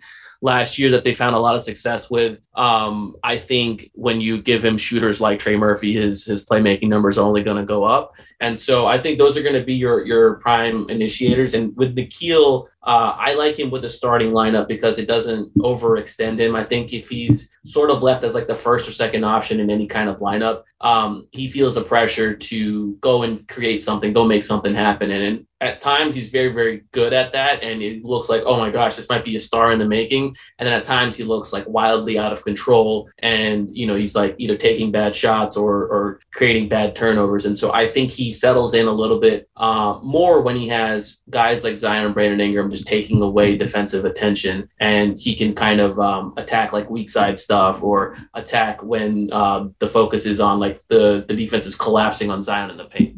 No, I, I, think that's really interesting.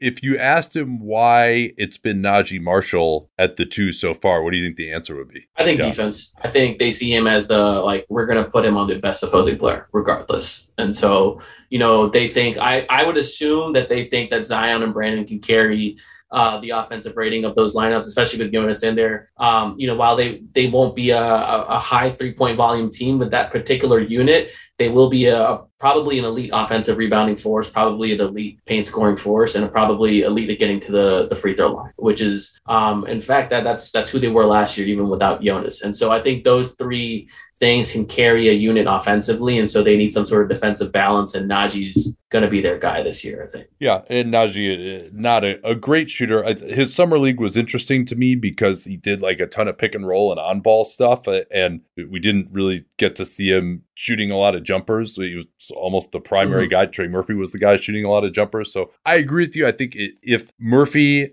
and again they might be loath to to play a rookie, uh, given this is sort of a pivotal year to take a step forward. But yeah, I think Murphy in the end, we'll see. So rookies can get overhyped very easily, but it's not like Naji Marshall is like some unbelievably experienced player either, right? Like they're like one right. year apart in age or, or something like that. So uh, yeah, and Murphy, I mean, his shooting really has been a revelation. I've been extremely impressed with everything with him. Yeah, he's not some unbelievable guy putting the ball on the floor, but as you mentioned, they don't really need that. And yeah, with Valanciunas to have just two total non-shooters, and yes, I consider Valanciunas a non-shooter. I know that. No, you're right. You're right yeah. too. No one's defending him out there, and he's not a high volume guy yeah. either. You know, he might he might take a one trailer per game, but right. Know. Yeah, I mean, I mean, I, I'm making light of the fact that uh, Woj tweeted right out of David Griffin's mouth that like he was going to pr- provide more more uh, spacing because apparently David Griffin like he, he can't actually talk to Zion himself. He has to talk to Zion through Woj tweets uh, about what what they're trying to do. So, right. but you highlight an interesting issue here with them defensively. Obviously, Zion has had his limitations. I thought he was better last year than he was his rookie year, but that's certainly damning uh, with faint praise. He's going to be a liability until further notice. And Brandon Ingram, I, he's better on ball than off ball, but whether it's due to his offensive role or just that he still can't really get over screens very well, you kind of don't really want him defending the other team's uh, best threat uh, on the wing uh, if you can avoid it. Uh, maybe that's what ends up right. happening at the end of games. But that's kind of a structural issue when neither your three nor your four ca- can defend really good threats uh, on the wing on the other team. Now you have to find someone who can do that at the two, but generally someone who can do that at the two is going to be similar to Naji Marshall, where they're not the level of shooter that you need at the two, and and so it is a, a structural difficulty for Willie Green to have to work out here. No, I I completely agree, and that's kind of a question that's kept me up uh, for many nights. Is like you know, can you build a contender around these two all stars uh, given their uh, limitations and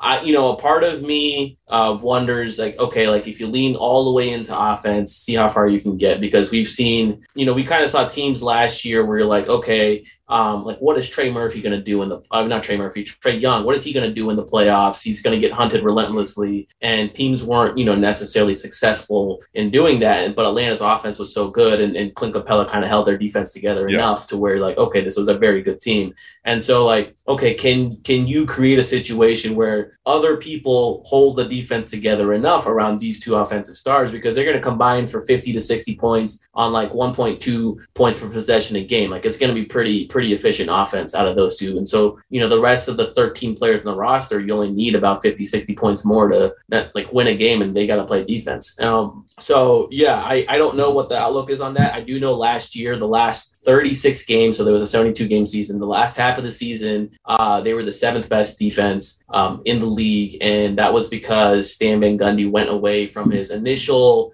uh, pack the paint and scramble out the shooter scheme and uh, changed it back to more of a traditional drop coverage. And he had people stay a little bit more home on the shooters rather than just completely pack the paint. Um, was funneling uh, drivers into like that drop big. And and I think the players, especially the younger players, just felt a lot more comfortable in that scheme. They were in rotation less. They weren't messing up those rotations, and the defense took a, a pretty big step forward, along with some like normal regression for opponent like three point yeah. shooting, where I think like the first half, like opponents were shooting lights out from three, and and that got better. Um, and so you know, I don't expect them to be the seventh best defense this year, but I wouldn't be surprised if they're closer to average than they are like bottom five. You know? Yeah, that'll be interesting to to talk about it as we get into our predictions at, at the end. Uh, but they we still have a bunch of new acquisitions on this team that we need to talk about, and I think it, Devonte Graham is someone we haven't really discussed much. Um, how do you see him fitting into what the Pels are trying to do? Yeah, that's such an interesting question because in preseason, you know, either he's been taking it easy because he's the vet, or you know, he's just getting his win back. He hasn't been um, overly impressive. Um, he hasn't like tried to exert himself or assert himself in any kind of way. But theoretically, I think Devonte Graham, what he uh, what he brings is that element of um,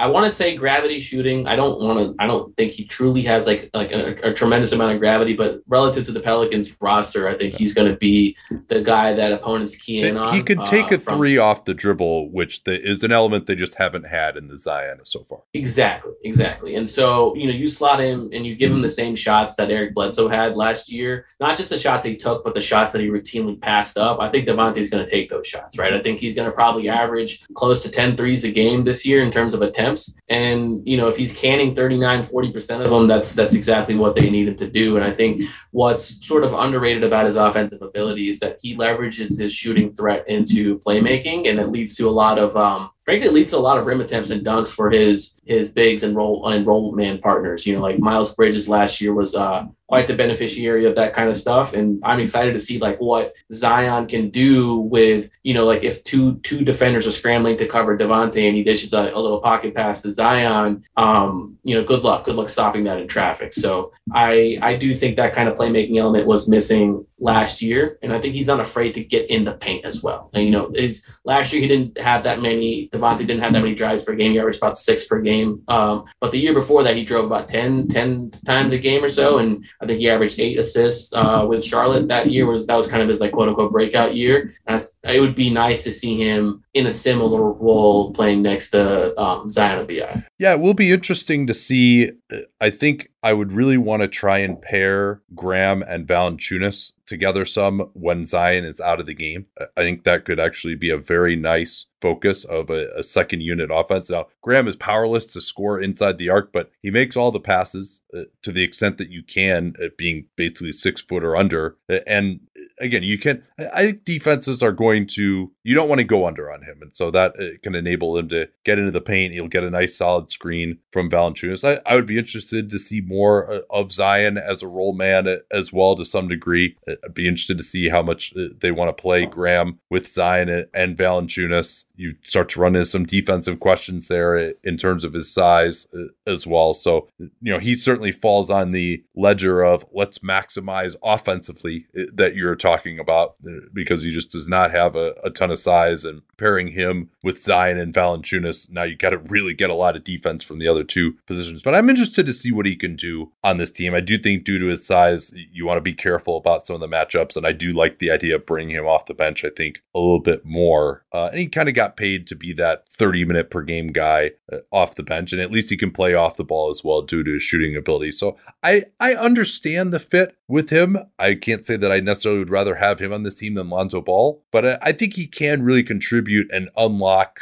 some offense that they just weren't able to have the last couple of years due to some of the limitations at the point guard position. Yeah, I think you hit on upon a key point there is sort of those non-Zion units. Uh, previously, we've seen that even when they staggered Brandon Ingram into those type of units, Ingram was really the only scoring threat, uh, especially like last year. Someone who could really get his own offense, um, make something happen. You know, when you have Lonzo Ball out there, uh, Eric Bledsoe, whatever he was last year, uh, Josh Hart, Steven Adams, um, they're loading up on Ingram all the way. I think teams are going to have a tougher time doing that this year just because Jonas is there, because um, Devonte is there, and, and hopefully because Nickeil Alexander Walker has taken another step in, in terms of offense. So I think the key to this offseason for the Pelicans was can they make the non Zion units better? Um, both defensively and offensively. And I think they've sneakily succeeded in that. Uh, and, you know, I do believe that Zion's good enough to carry units on his own. Um, but I do think that they've sneakily succeeded in, in making his the minutes when he's not on the floor better. We'll just see what that looks like if he's not ready to start the season because it's going to be a whole lot of non-Zion minutes uh, immediately.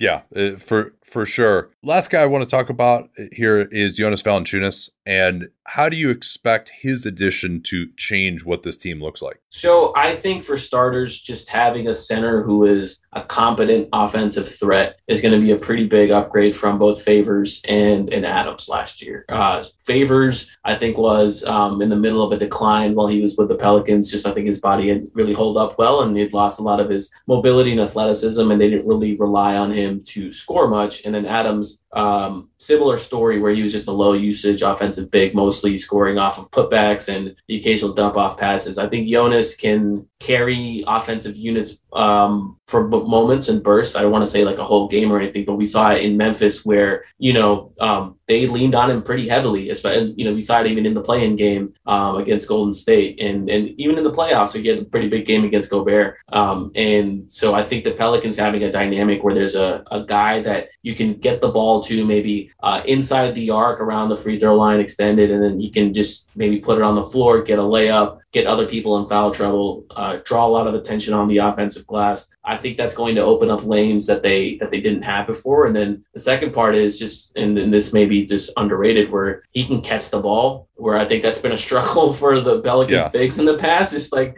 uh, when Zion and BI get downhill, they get all the way to the rim. They've they've tried to sneak in passes to Adams or, or Favors who just can't reach down and grab it or whatnot, or or just can't hold on to it. I think Jonas he's not a lob threat by any means, but um, he's strong and he can carve out space and, and hold on to the ball and, and put people in the basket. Frankly, Yeah, and I think also I would, from a statistical standpoint, he and Steven Adams are similar offensive rebounders, but Jonas Valanciunas gets the offensive rebound and the ball is going right back in the basket. Steven Adams uh, wasn't that level of, of finisher necessarily, and yet Valanciunas Right. maybe a little bit more of a passer, able to take one dribble if he catches the ball uh, at the free throw line uh, off the pick and roll as well. So yeah, he's a very high quality offensive center. I think their offense uh, is maybe going to look better than people think in part uh, due to him. Now, I certainly question the fit uh, with Zion. I would be trying to stagger those guys as much as possible. Uh, The other question, though, is what do they have behind Valanciunas and Zion right now? Because that to me looks like a, a whole bunch of question marks. It- yeah, you're you're exactly right. You know, the the buzz out of training camp and pre-camp was like, oh, Jaxson Hayes looks amazing. You know, he's hitting jumpers, he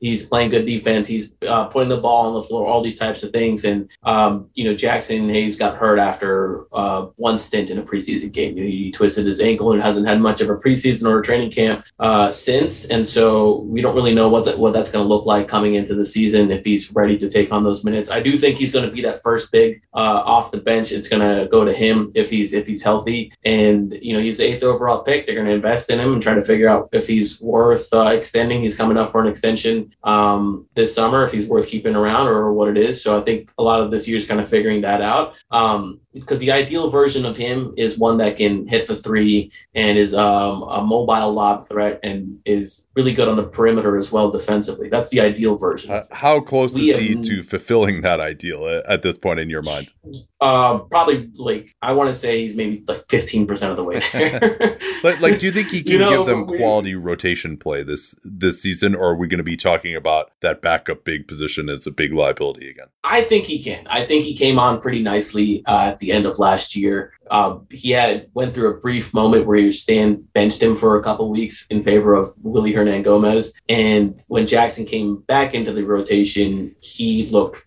like a much improved player. And the second component is uh, we talked about them going back to drop defense. Jaxson just looks so much better as a drop big than playing at the level of the screen, just because I just don't think he understood where he needed to be, what his defensive responsibilities were. Um, but when he gets to sit back there in the paint, um, he's actually sneakily good at cleansing, like uh, like Brook Lopez does. He's like tagging cutters. He's like surveying the floor, and obviously he's athletic, so he can change a lot of shots. Um, definitely don't want him. You know, like uh, even in preseason, he was on Karl-Anthony Towns for a little bit. Karl-Anthony Towns backed him completely into the basket and then dunked I, I recalled that. Um, yeah, yeah. So definitely don't want him on on those type of bigs. But you know, as teams go small, uh, the dream is you know this guy can get good enough on both ends to where you you can match him up with like the four the combo forwards that are like the quote unquote centers in, in a lot of lineups and and you know you don't lose any perimeter defense there you can switch in a pinch and then you know you can he's good enough on offense to, to provide value but behind him is Willy Hernangomez who um, I would not like to rely on a lot he's a pretty decent offensive big he can you know score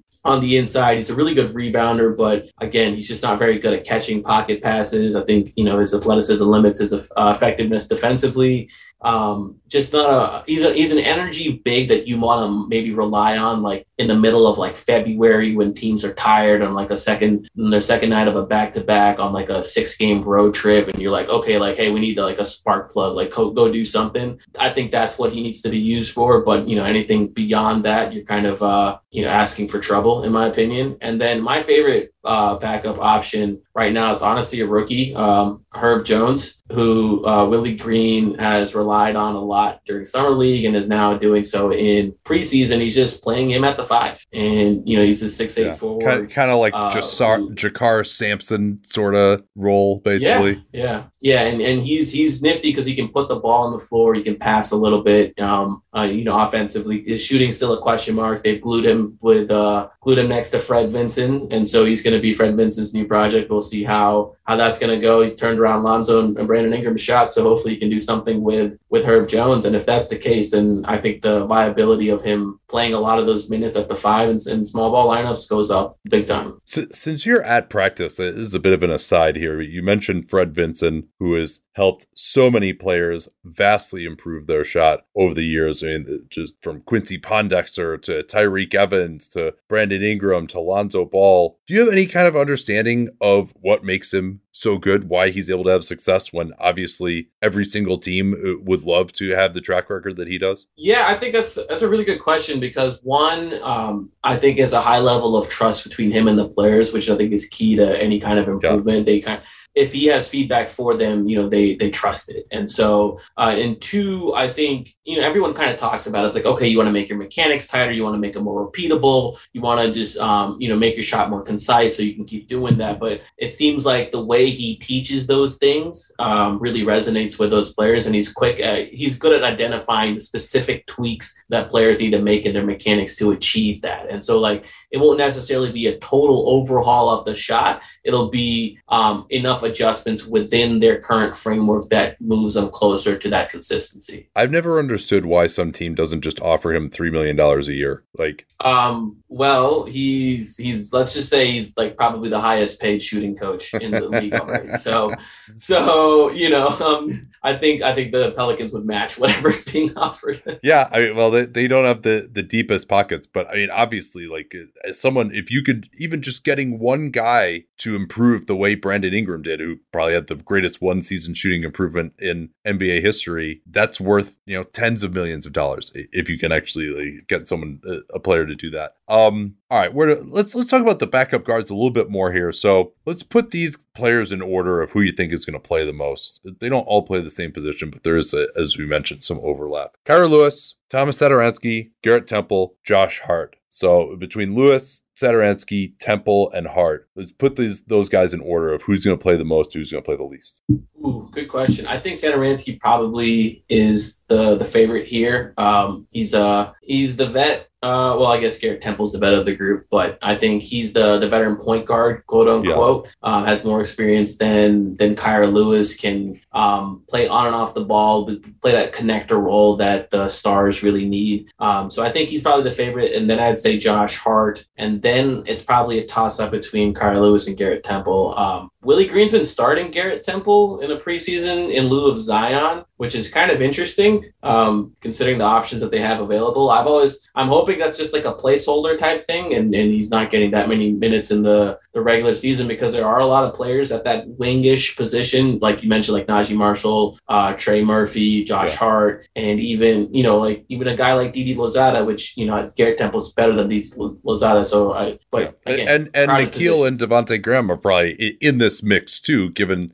and Trey Murphy, given right. the fact that you know we don't really even know who the starters are, are going to be yet. So it seems a, like a remarkably fluid situation. I, I can't remember a, a time when there have been this many plausible options for basically what are four rotation positions. Yeah, and I think the good thing is outside of like playing Devonte and Kira together, they're all pretty much interchangeable. You can play them next to each other and, and not sacrifice much in terms of size or uh, or redundancy. But um, I do think Kira Lewis gets a little bit squeezed out, at least initially to start the year uh, in terms of rotation. I do think they're going to rely on the vet a little more. Uh, and then there might be nights where, you know, there's an injury or they just need a different look. They need to change a pace guard and they need Kira to go in there and energize the unit. Um, last year, surprisingly, um, the Zion Williamson, Kira Lewis, and Jaxson Hayes units off the bench were just dominant. Like they they were just running through teams and they didn't necessarily have a ton of shooting because I think usually the fourth and fifth guys were um, like Josh Hart and like Naji Marshall or um, James Johnson by the end of it, and, and you know similar type players, and, and essentially or Nickeil Alexander Walker, you know, you'd be in there sometimes. And what they would do is they would just be really athletic on defense, fly around, force a bunch of turnovers, and then on offense, everyone gets out of Zion's way, and Zion just goes does what he wants.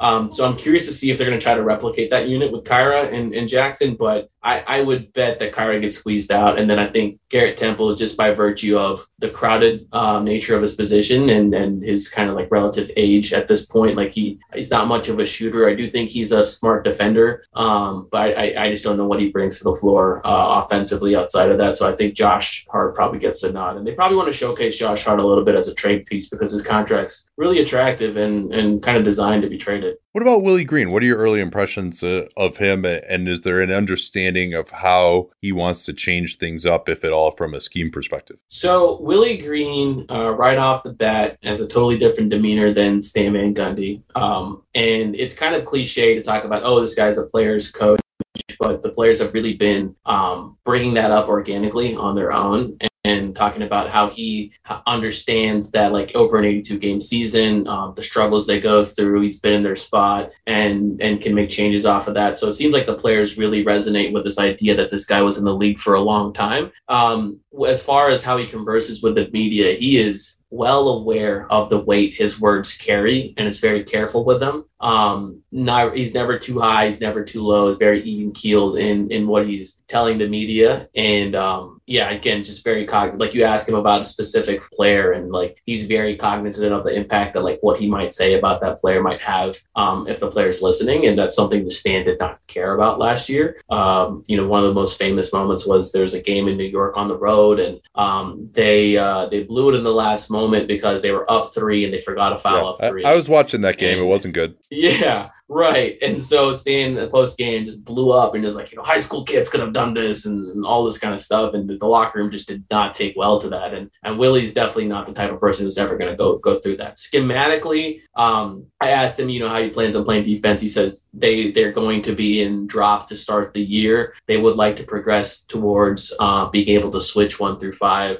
uh, particularly with more versatile units. Um, he did say offensive rebound was going to be an emphasis. Uh, when I asked him if you know, what he thought about the trade off between offensive rebounding and transition defense. He's like, yeah, I know like offensive rebounding was, is one of our strengths. We hope to we hope that it stays one of our strengths. And if you're good enough, it prevents the other team from running as well. So uh, I think that's definitely going to be a thing. And then he talks about 0.5 offense. So definitely a Kerr disciple there. Um, you know, he wants the ball moving. He wants them to play at a high pace. And um, so I think he's, and Brandon Ingram said he's much closer to Alvin Gentry than he is to Stan Van Gundy. Yeah, that makes sense sense. And obviously, his ability to get them to defend is going to be a big part of this. And so, last specific individual, uh, maybe we should talk about like what Zion Williamson is actually going to give this team uh, uh, on the floor because, to my mind, he ended last season as one of the most underrated players in basketball. And that's crazy to say. Like, I thought he was no brainer, should have been all NBA forward. Just like, I think he's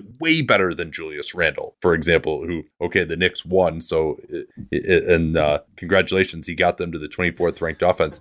like, these guys were a quality offense during the point Zion period. Like if you look at the numbers uh, uh, with him on the floor once they went to that alignment, and again, it was famous how little shooting that and scoring they had uh, around him and Ingram. Like that guy was just a monster on offense last year. I don't think people really appreciate that too much. I was really hopeful that he could take another step forward this year, particularly defensively. Now we're coming off this foot injury, uh, but feel free to react to that and, any other thoughts that, that you have on Zion's season coming up here and how you might improve further in year three. Yeah, for a two month stretch there during that point Zion um, revelation, the Pelicans were the best offense in the league, the best. And like that's in a year where there were a lot of uh, offensive that you know finished like in the top ten all time historically uh, when it comes to like offensive rating. Right? They were they were just really good. Like you know the Clippers were really good, the Blazers were really good. Um, I think the Mavs were up there again, um, and so the Pelicans were the best among that group for for a two month period. And then they just unfortunately got hit by all of their injuries at once. You know, Zion uh, had a thumb thing that uh, came out. Uh,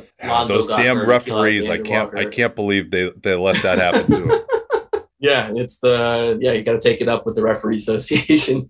um, but you know, when when that happened, you know, the Pelicans offense took a step back, but it just looked for a moment that this guy could do whatever he wanted on the court there. I remember vividly there was a, a game against the Mavericks where Zion, we all know, like just doesn't take threes. He's going to the rim. They were hedging him and trapping him as soon as he crossed the half court line. And and which was unbelievable to see him in that primary ball handle uh, role just attract that m- amount of defensive attention. And not only was he able to uh, score pretty much when he wanted, he made all the right reads in terms of passes and so I think his playmaking ability was really popping during that stretch. And if this team furnishes him with better shooters, which I think there's slightly better shooters this year, we'll see um, you know those those numbers should really take a take a step forward. And I think this year it's going to be one of those things where um, you know maybe through December he's probably finding his footing, and then you know maybe January approaching All Star break and going forward, we might see another stretch where you're like, oh my gosh, yeah, this is this is why Zion Williamson is Zion Williamson, and you know he attracts the amount of attention that he does. Um, I I agree with you that he was at that at by the end of it underrated uh, when it comes to offensive impact. People made a lot about his defense, but he was just an unstoppable force. He literally carried entire units by himself. And I think when you're that good, when you're that dominant at, at one at, a particular skill, um, you can kind of look the other way with a lot of things. And if he can reach that form again, I'm more than willing to look the other way with, with all the other things. Um, so yeah, I mean, some of these numbers just for the season 65% true shooting, 30% usage. And as you mentioned, it, you know, he increased the, the amount of passing that he was doing as well. 9% offensive rebounds, which is still pretty impressive given how often he has the ball uh, as well. They're going to be one of the best offensive rebounding teams. Very few teams are getting that kind of offensive rebounding at this point from their power forward. A lot of that is off of his, his own misses, too. He's just so quick off the ground on that second jump. Um, as you mentioned, the team offensive performance, he was driving that as well. It wasn't just him putting up the stats. Uh, last question on him though: Have you seen him in person? Have you been able to get a sense of like how he looks as far because his weight is always something that is a concern, and particularly with the, having been injured and probably not able to work out much. Yeah, so you know, I've seen him. I we saw him. I saw him a lot um, pre-pandemic because uh, we were able to get in the gym a lot, and then the pandemic happened. We weren't allowed in the facilities, so there was a period of like you just not seeing him in person. And when we were went to games last year, by the end of the year, um, you know, they had us way up in like the 300 sections, and so we like it was like very easy to get a good view of him. But now, you know, this year, um, you know, he I think he is bigger than when he came in uh, from his rookie year, but it didn't look noticeably bigger than really what he finished the year at last year. Um, you know, I'd probably say he's within 10, 10, 15 pounds of, of whatever that was. Um, so I don't I don't know how long it'll take him to to reach that shape again. Uh, I would be surprised though if his listed weight 285 is accurate. I would be very shocked if that's true. Yeah, the, accurate in the sense that it's uh low. yes. uh, fair fair enough. Okay, let's uh, get into some predictions here. Any big strengths or weaknesses uh, for this team that we haven't talked about yet? I think the strengths are I think offensively it's, it's they're going to be um, probably the best like offensive rebounding team. They were last year. I don't see a reason for them to take a step back. And and that should, you know, just winning the possession battle both on the offensive end and on the defensive end. I think they'll be a pretty good rebounding team overall. Um, should allow them to be a good offense. Um, I don't know what it's going to look like with at a, at a, higher pace that that Willie wants to look uh, run at, but um, their bread and butter is going to be in the paint. That's just going to be the function of whatever team Zion's on. And, and now that Jonas is also here, they're going to double down on that strength, and teams are going to be in for a long night. And I think going um, hand in hand with that, they're going to be um, probably one of the teams that gets to the free throw line um, the most. Like I'd, I'd say they'll finish top five in that area. Well. No, I, I agree with you. I mean, this could be one of the best interior scoring teams that we've seen in like the last 10 or 15 years. It, when you add Valanciunas this to Zion and the offensive rebounding as well, I mean, they're just going to absolutely bludgeon teams. And, you know, most, it's also going to be interesting because, you know, Steven Adams, you could probably get away with putting your power forward on him and putting your center on Zion. And now I don't know about that. Like Jonas Valanciunas, you put like the your combo forwards of today who are playing the four. You know, you throw a Jerami Grant or something on Jonas Valanciunas, and Jonas Valanciunas is just going to knock some heads uh, in the paint. Now there isn't going to be that much space, but if you're putting the ball in Zion's hands, that's okay, right? You can have one other non-shooter as long as Zion also has the ball. If the other three guys can shoot, and so because he still was able to be successful that way, and Valanciunas has some pretty good gravity on his own with his offensive rebounding. So I think offensively yeah, it would be nice if you know you had Brook Lopez or Miles Turner next to Zion. That would be ideal. But I, I do think this is, is something that's going to be extremely hard for a lot of teams to stop if Zion you know, is really playing at the same level that he was last year. Um, you know, uh, other strengths, uh, I guess, like they got some pretty decent guard depth. They don't necessarily have amazing top end talent. Like there isn't really anyone that you look at uh, on the guard line as an established starter, but they have enough outs that you would expect that two of those guys are going to emerge to play well enough to be starting caliber. So, I, and they can withstand some injuries in the backcourt, maybe less so in the front court. That's another thing I, I would point to. Um, any other strengths or or, uh, or weaknesses here that we should talk about? Yeah, I mean, I'm, I'm a little bit less confident on the on the guard play. Like, I think they have uh, players that can play. I just don't know if there's enough like top end talent for yeah. them to really sustain for a long time. And but you know, one thing I do think that they're able to do this year is create a starting five where it's difficult to hide a player like defensively on. So like you know, last year you could probably get away with putting your worst defender on Bledsoe and, and live right. You could even probably get away with putting your worst defender on on Lonzo because he's not a threat to really like attack the paint he's going to be a catch and shoot guy. And then likewise, like with your forwards or bigs, you just put him on Steven Adams. Like, what's he going to do? Right. I mean, what most he's going to do is he's going to beat you up on the offensive glass, which is tough, but you know, you kind of live with that trade off. This year, I think they can create a unit where teams really have to think about like where are we going to hide people. Um, but you know, when it comes to weaknesses, uh, I, I, think we talked about it earlier. Is like if if the if Zion goes down, if Jonas goes down, like what's the what's the depth in the front court look like? And so far, like I don't think it's really solidified. I think if you know if Zion's not there, you can slot in one of the wings and probably be okay. Um, yeah, not great, but you'd probably be okay, right? You put in Trey Murphy there, you can put in Naji Marshall there or something, probably be okay um, you'd probably be better defensively as a unit.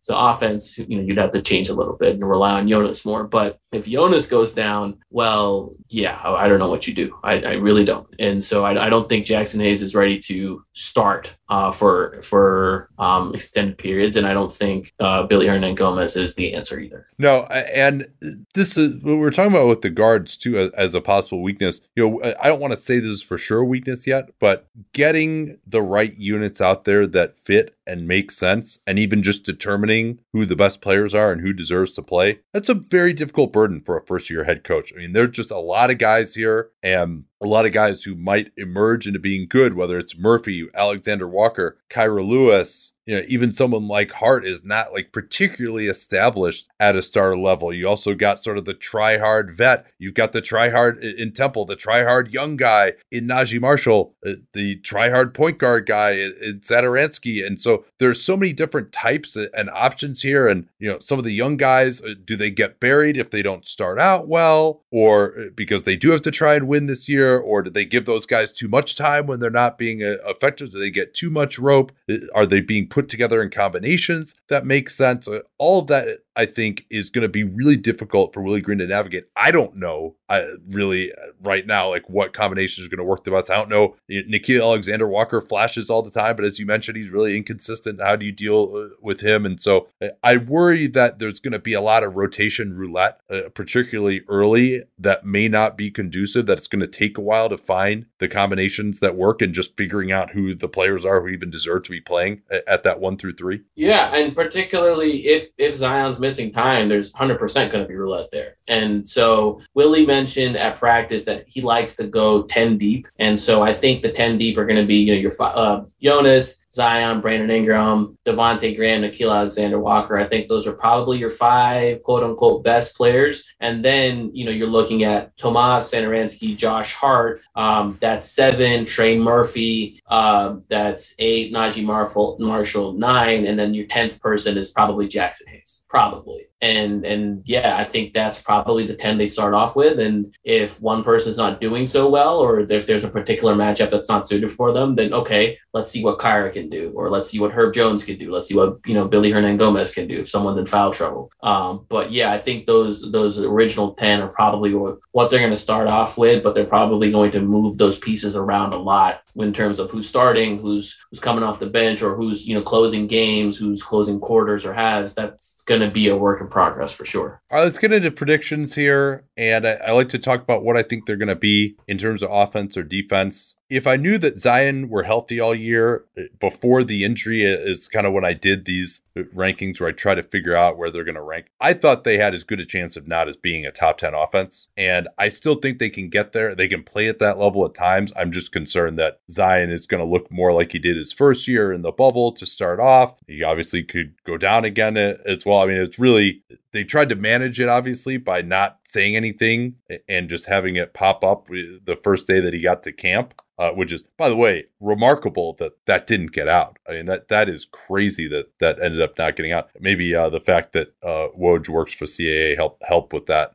Uh, but I, I, mean, no, that's not the first time they hit the they hit the hamstring injury in the bubble. No one knew, about it. they hit it from the coaches, Nate. they hit it from the coaches. So um, there's definitely some stuff going on there uh, when it comes to privacy regarding his injuries, and and so it calls into question like if you can. I actually wrote an article about this. I'm like, you, you really can't take their word for it um, anymore when it comes to him and his injuries. You just can't trust them, and and so we'll see. We'll see what happens. Yeah, I mean, the fact that he's at least been ambulatory and spotted like in the gym at least makes you think that he's not, you know, like months away or something like that. But we've also seen guys, uh, you know, I, I want to say it's like something like 80% successful when you have the Jones fracture um, of that uh, fifth. They said it wasn't Jones. Okay. So they said, so they said it was, um, I don't know if it's been confirmed, but I think the the the word coming out is like it's a avulsion fracture, so which is a little bit less of a, a serious deal, and I think um, players make miss a lot less games. Um, so it wasn't a Jones; it was more yes, it was. I think they, they said it was an avulsion. Oh, interesting. Okay, yeah, that's that's actually much more encouraging in that case because yeah, when I heard fifth metatarsal, I'm like, okay, that's a Jones fracture, that's what that is. But uh, no, that, that's an important clarification, and so maybe that makes you feel a little bit better about things. But still, I mean, I, I'm going to pencil Zion in for 60 games right now, and I'm just not sure what level of effectiveness he's going to have. And so, yeah, I think when he's out there and everyone's ticking, I think this is a team that could be a top 10 offense, maybe lower end of the top 10. Uh, but I have major concerns about their defense. I've got them in the 20s uh, defensively. I just think that Steven Adams, they are actually going to miss him. I think Valanciunas is a, a, downgrade. He's a nice offensive upgrade, but I think he's a, a slight to significant downgrade defensively over Steven Adams, who has more mobility than him. I think Zion I don't see him being able to take a step forward this year as well. You know, a first year head coach, and say what you will about Stan Van Gundy, but you mentioned that they got him defending really well towards the end of, of last year. He does have a pretty good track record as a defensive coach. Willie Green is, you know, a, a, he could be good, he could be bad. We don't know uh, on him, but I'm not I don't know that him as a first year coach is you can say he's going to be a better defensive coach than Stan Van Gundy. Uh, so I, I think kind of in the 20s on on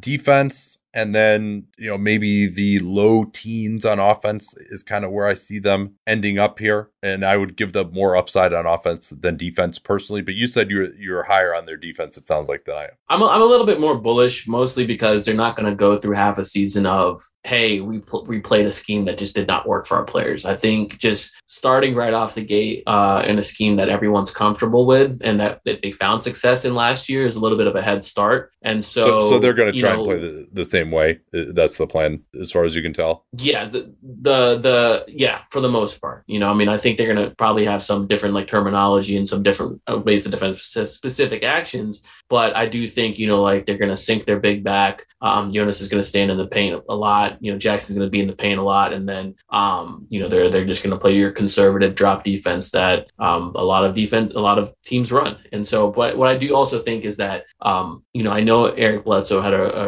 a reputation of being an All NBA defender. Oh, he, he was, he was not good last year. Yeah, he just wasn't good. And I think you know Devonte's not better than him, but uh, you may get more on the effort side. And then I think with regards to Lonzo, um, depending on who they put out there in that starting lineup, you know they might they'll probably have someone who can navigate screens better. I think Lonzo is like extremely good when he's um, playing off ball and getting his hands in the passing lanes and generating chaos and turnovers. I think he's arguably like underrated on, on that front. But when it comes to point of attack defense and uh, navigating screens, man, you hit him with one screen and he's wiped out. Yeah, he, think, he, moves in a straight line better than he does laterally. It seems like. Yeah, yeah, that's uh, that's. I think it's a really fair assessment, and and I think I think the Pelicans should be better at the ball containment front this year, and then just uh, I just think they have more size on the wings, just with with Trey Murphy and, and Naji Marshall getting more minutes than they've had in the past. Where you know you're not going to get half a season of minutes going to JJ Redick. You know you're not going to get um, Nicolò Melli minutes this year. You're not going to get um, you know Josh Hart being your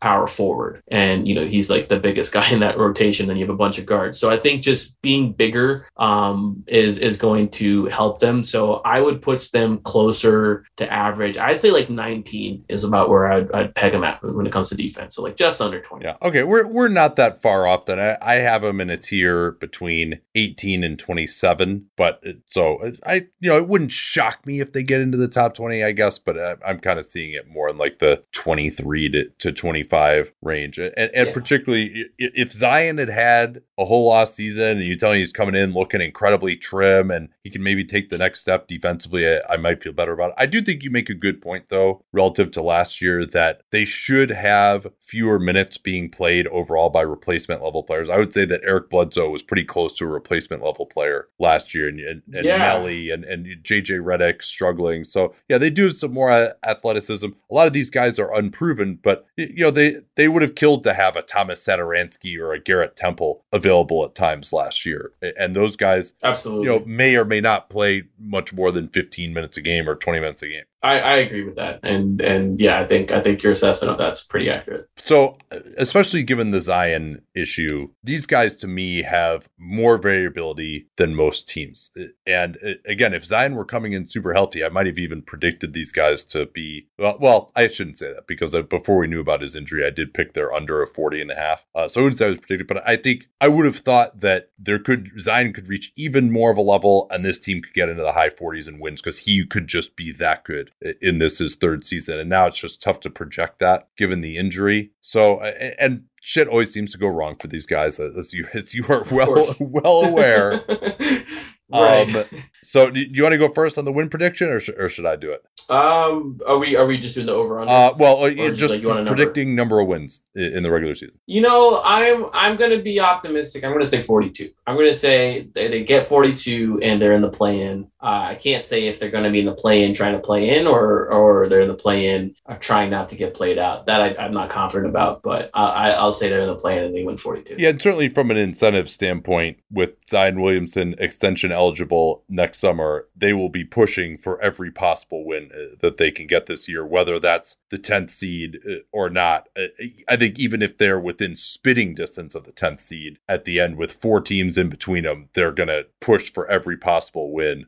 Um, you know, just thinking, hey, even if we get the 10th seed, we got Zion, maybe we can try to get in. We got to at least get like a small taste of postseason, not playoff, but postseason basketball. But I'm going to go with 39 wins for this group. So we're, we're not that different uh, on this. I think that the Zion injury concerns me. The front court depth concerns me. I think uh, as I kind of just do the math of what I'm projecting them in offense and defense, if they're uh, low teens on offense and they are in the 20s on defense, that's kind of where you get. Uh, but I do think this team has some upside, uh, much of course depending on Zion Ingram, who we didn't talk about at all. You know, he kind of he seemed to stagnate a little bit last year, but he made such big gains the previous year. You can't get get on that too much. I, I don't know that I foresee like some big breakout year from him necessarily, but that's uh I think these guys could pop. You know, they have some young guys who could do it. They have some decent depth. The ability to just bludgeon people in the paint during the regular season, I think, could be really effective. Uh, there's just so many guys here that I, we haven't seen them together uh, at all, and a lot of guys who have a lot of variability of performance. So I definitely am struggling to project this team more than just about any other team that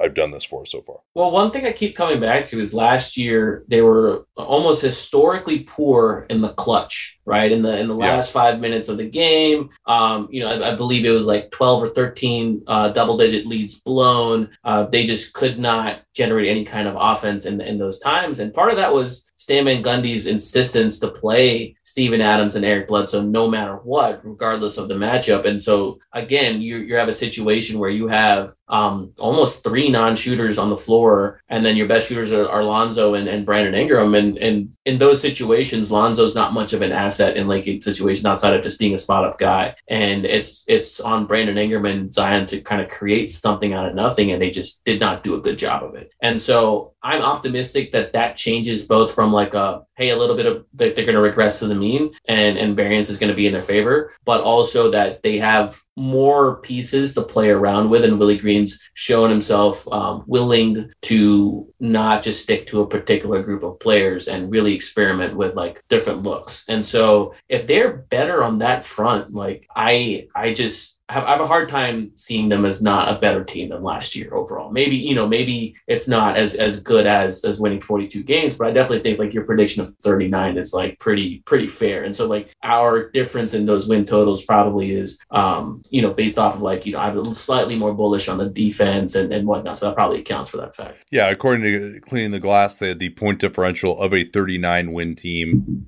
last year and won uh, in the 72 game season 3.4 games fewer than their point differential would have uh, expected. It, so it, certainly statistically is something to that argument. Well, uh, we shall see what happens. I'll be watching closely, especially once uh, Zion comes back. And where can we keep up with what you're doing this season? Yeah, you can follow me at Fear the Brown on Twitter, and you'll see my writing at bourbonstreetshots.com, um, at WDSU.com, and then obviously the podcast at In the Know. Yeah, in the know. That's uh, N O. Uh, so search for that on your podcast players. Thanks so much for joining us, and, and thanks so much, listeners, for subscribing. We'll be back, finish out uh, these team outlooks uh, in the next three, four days here. We'll talk to you all again soon.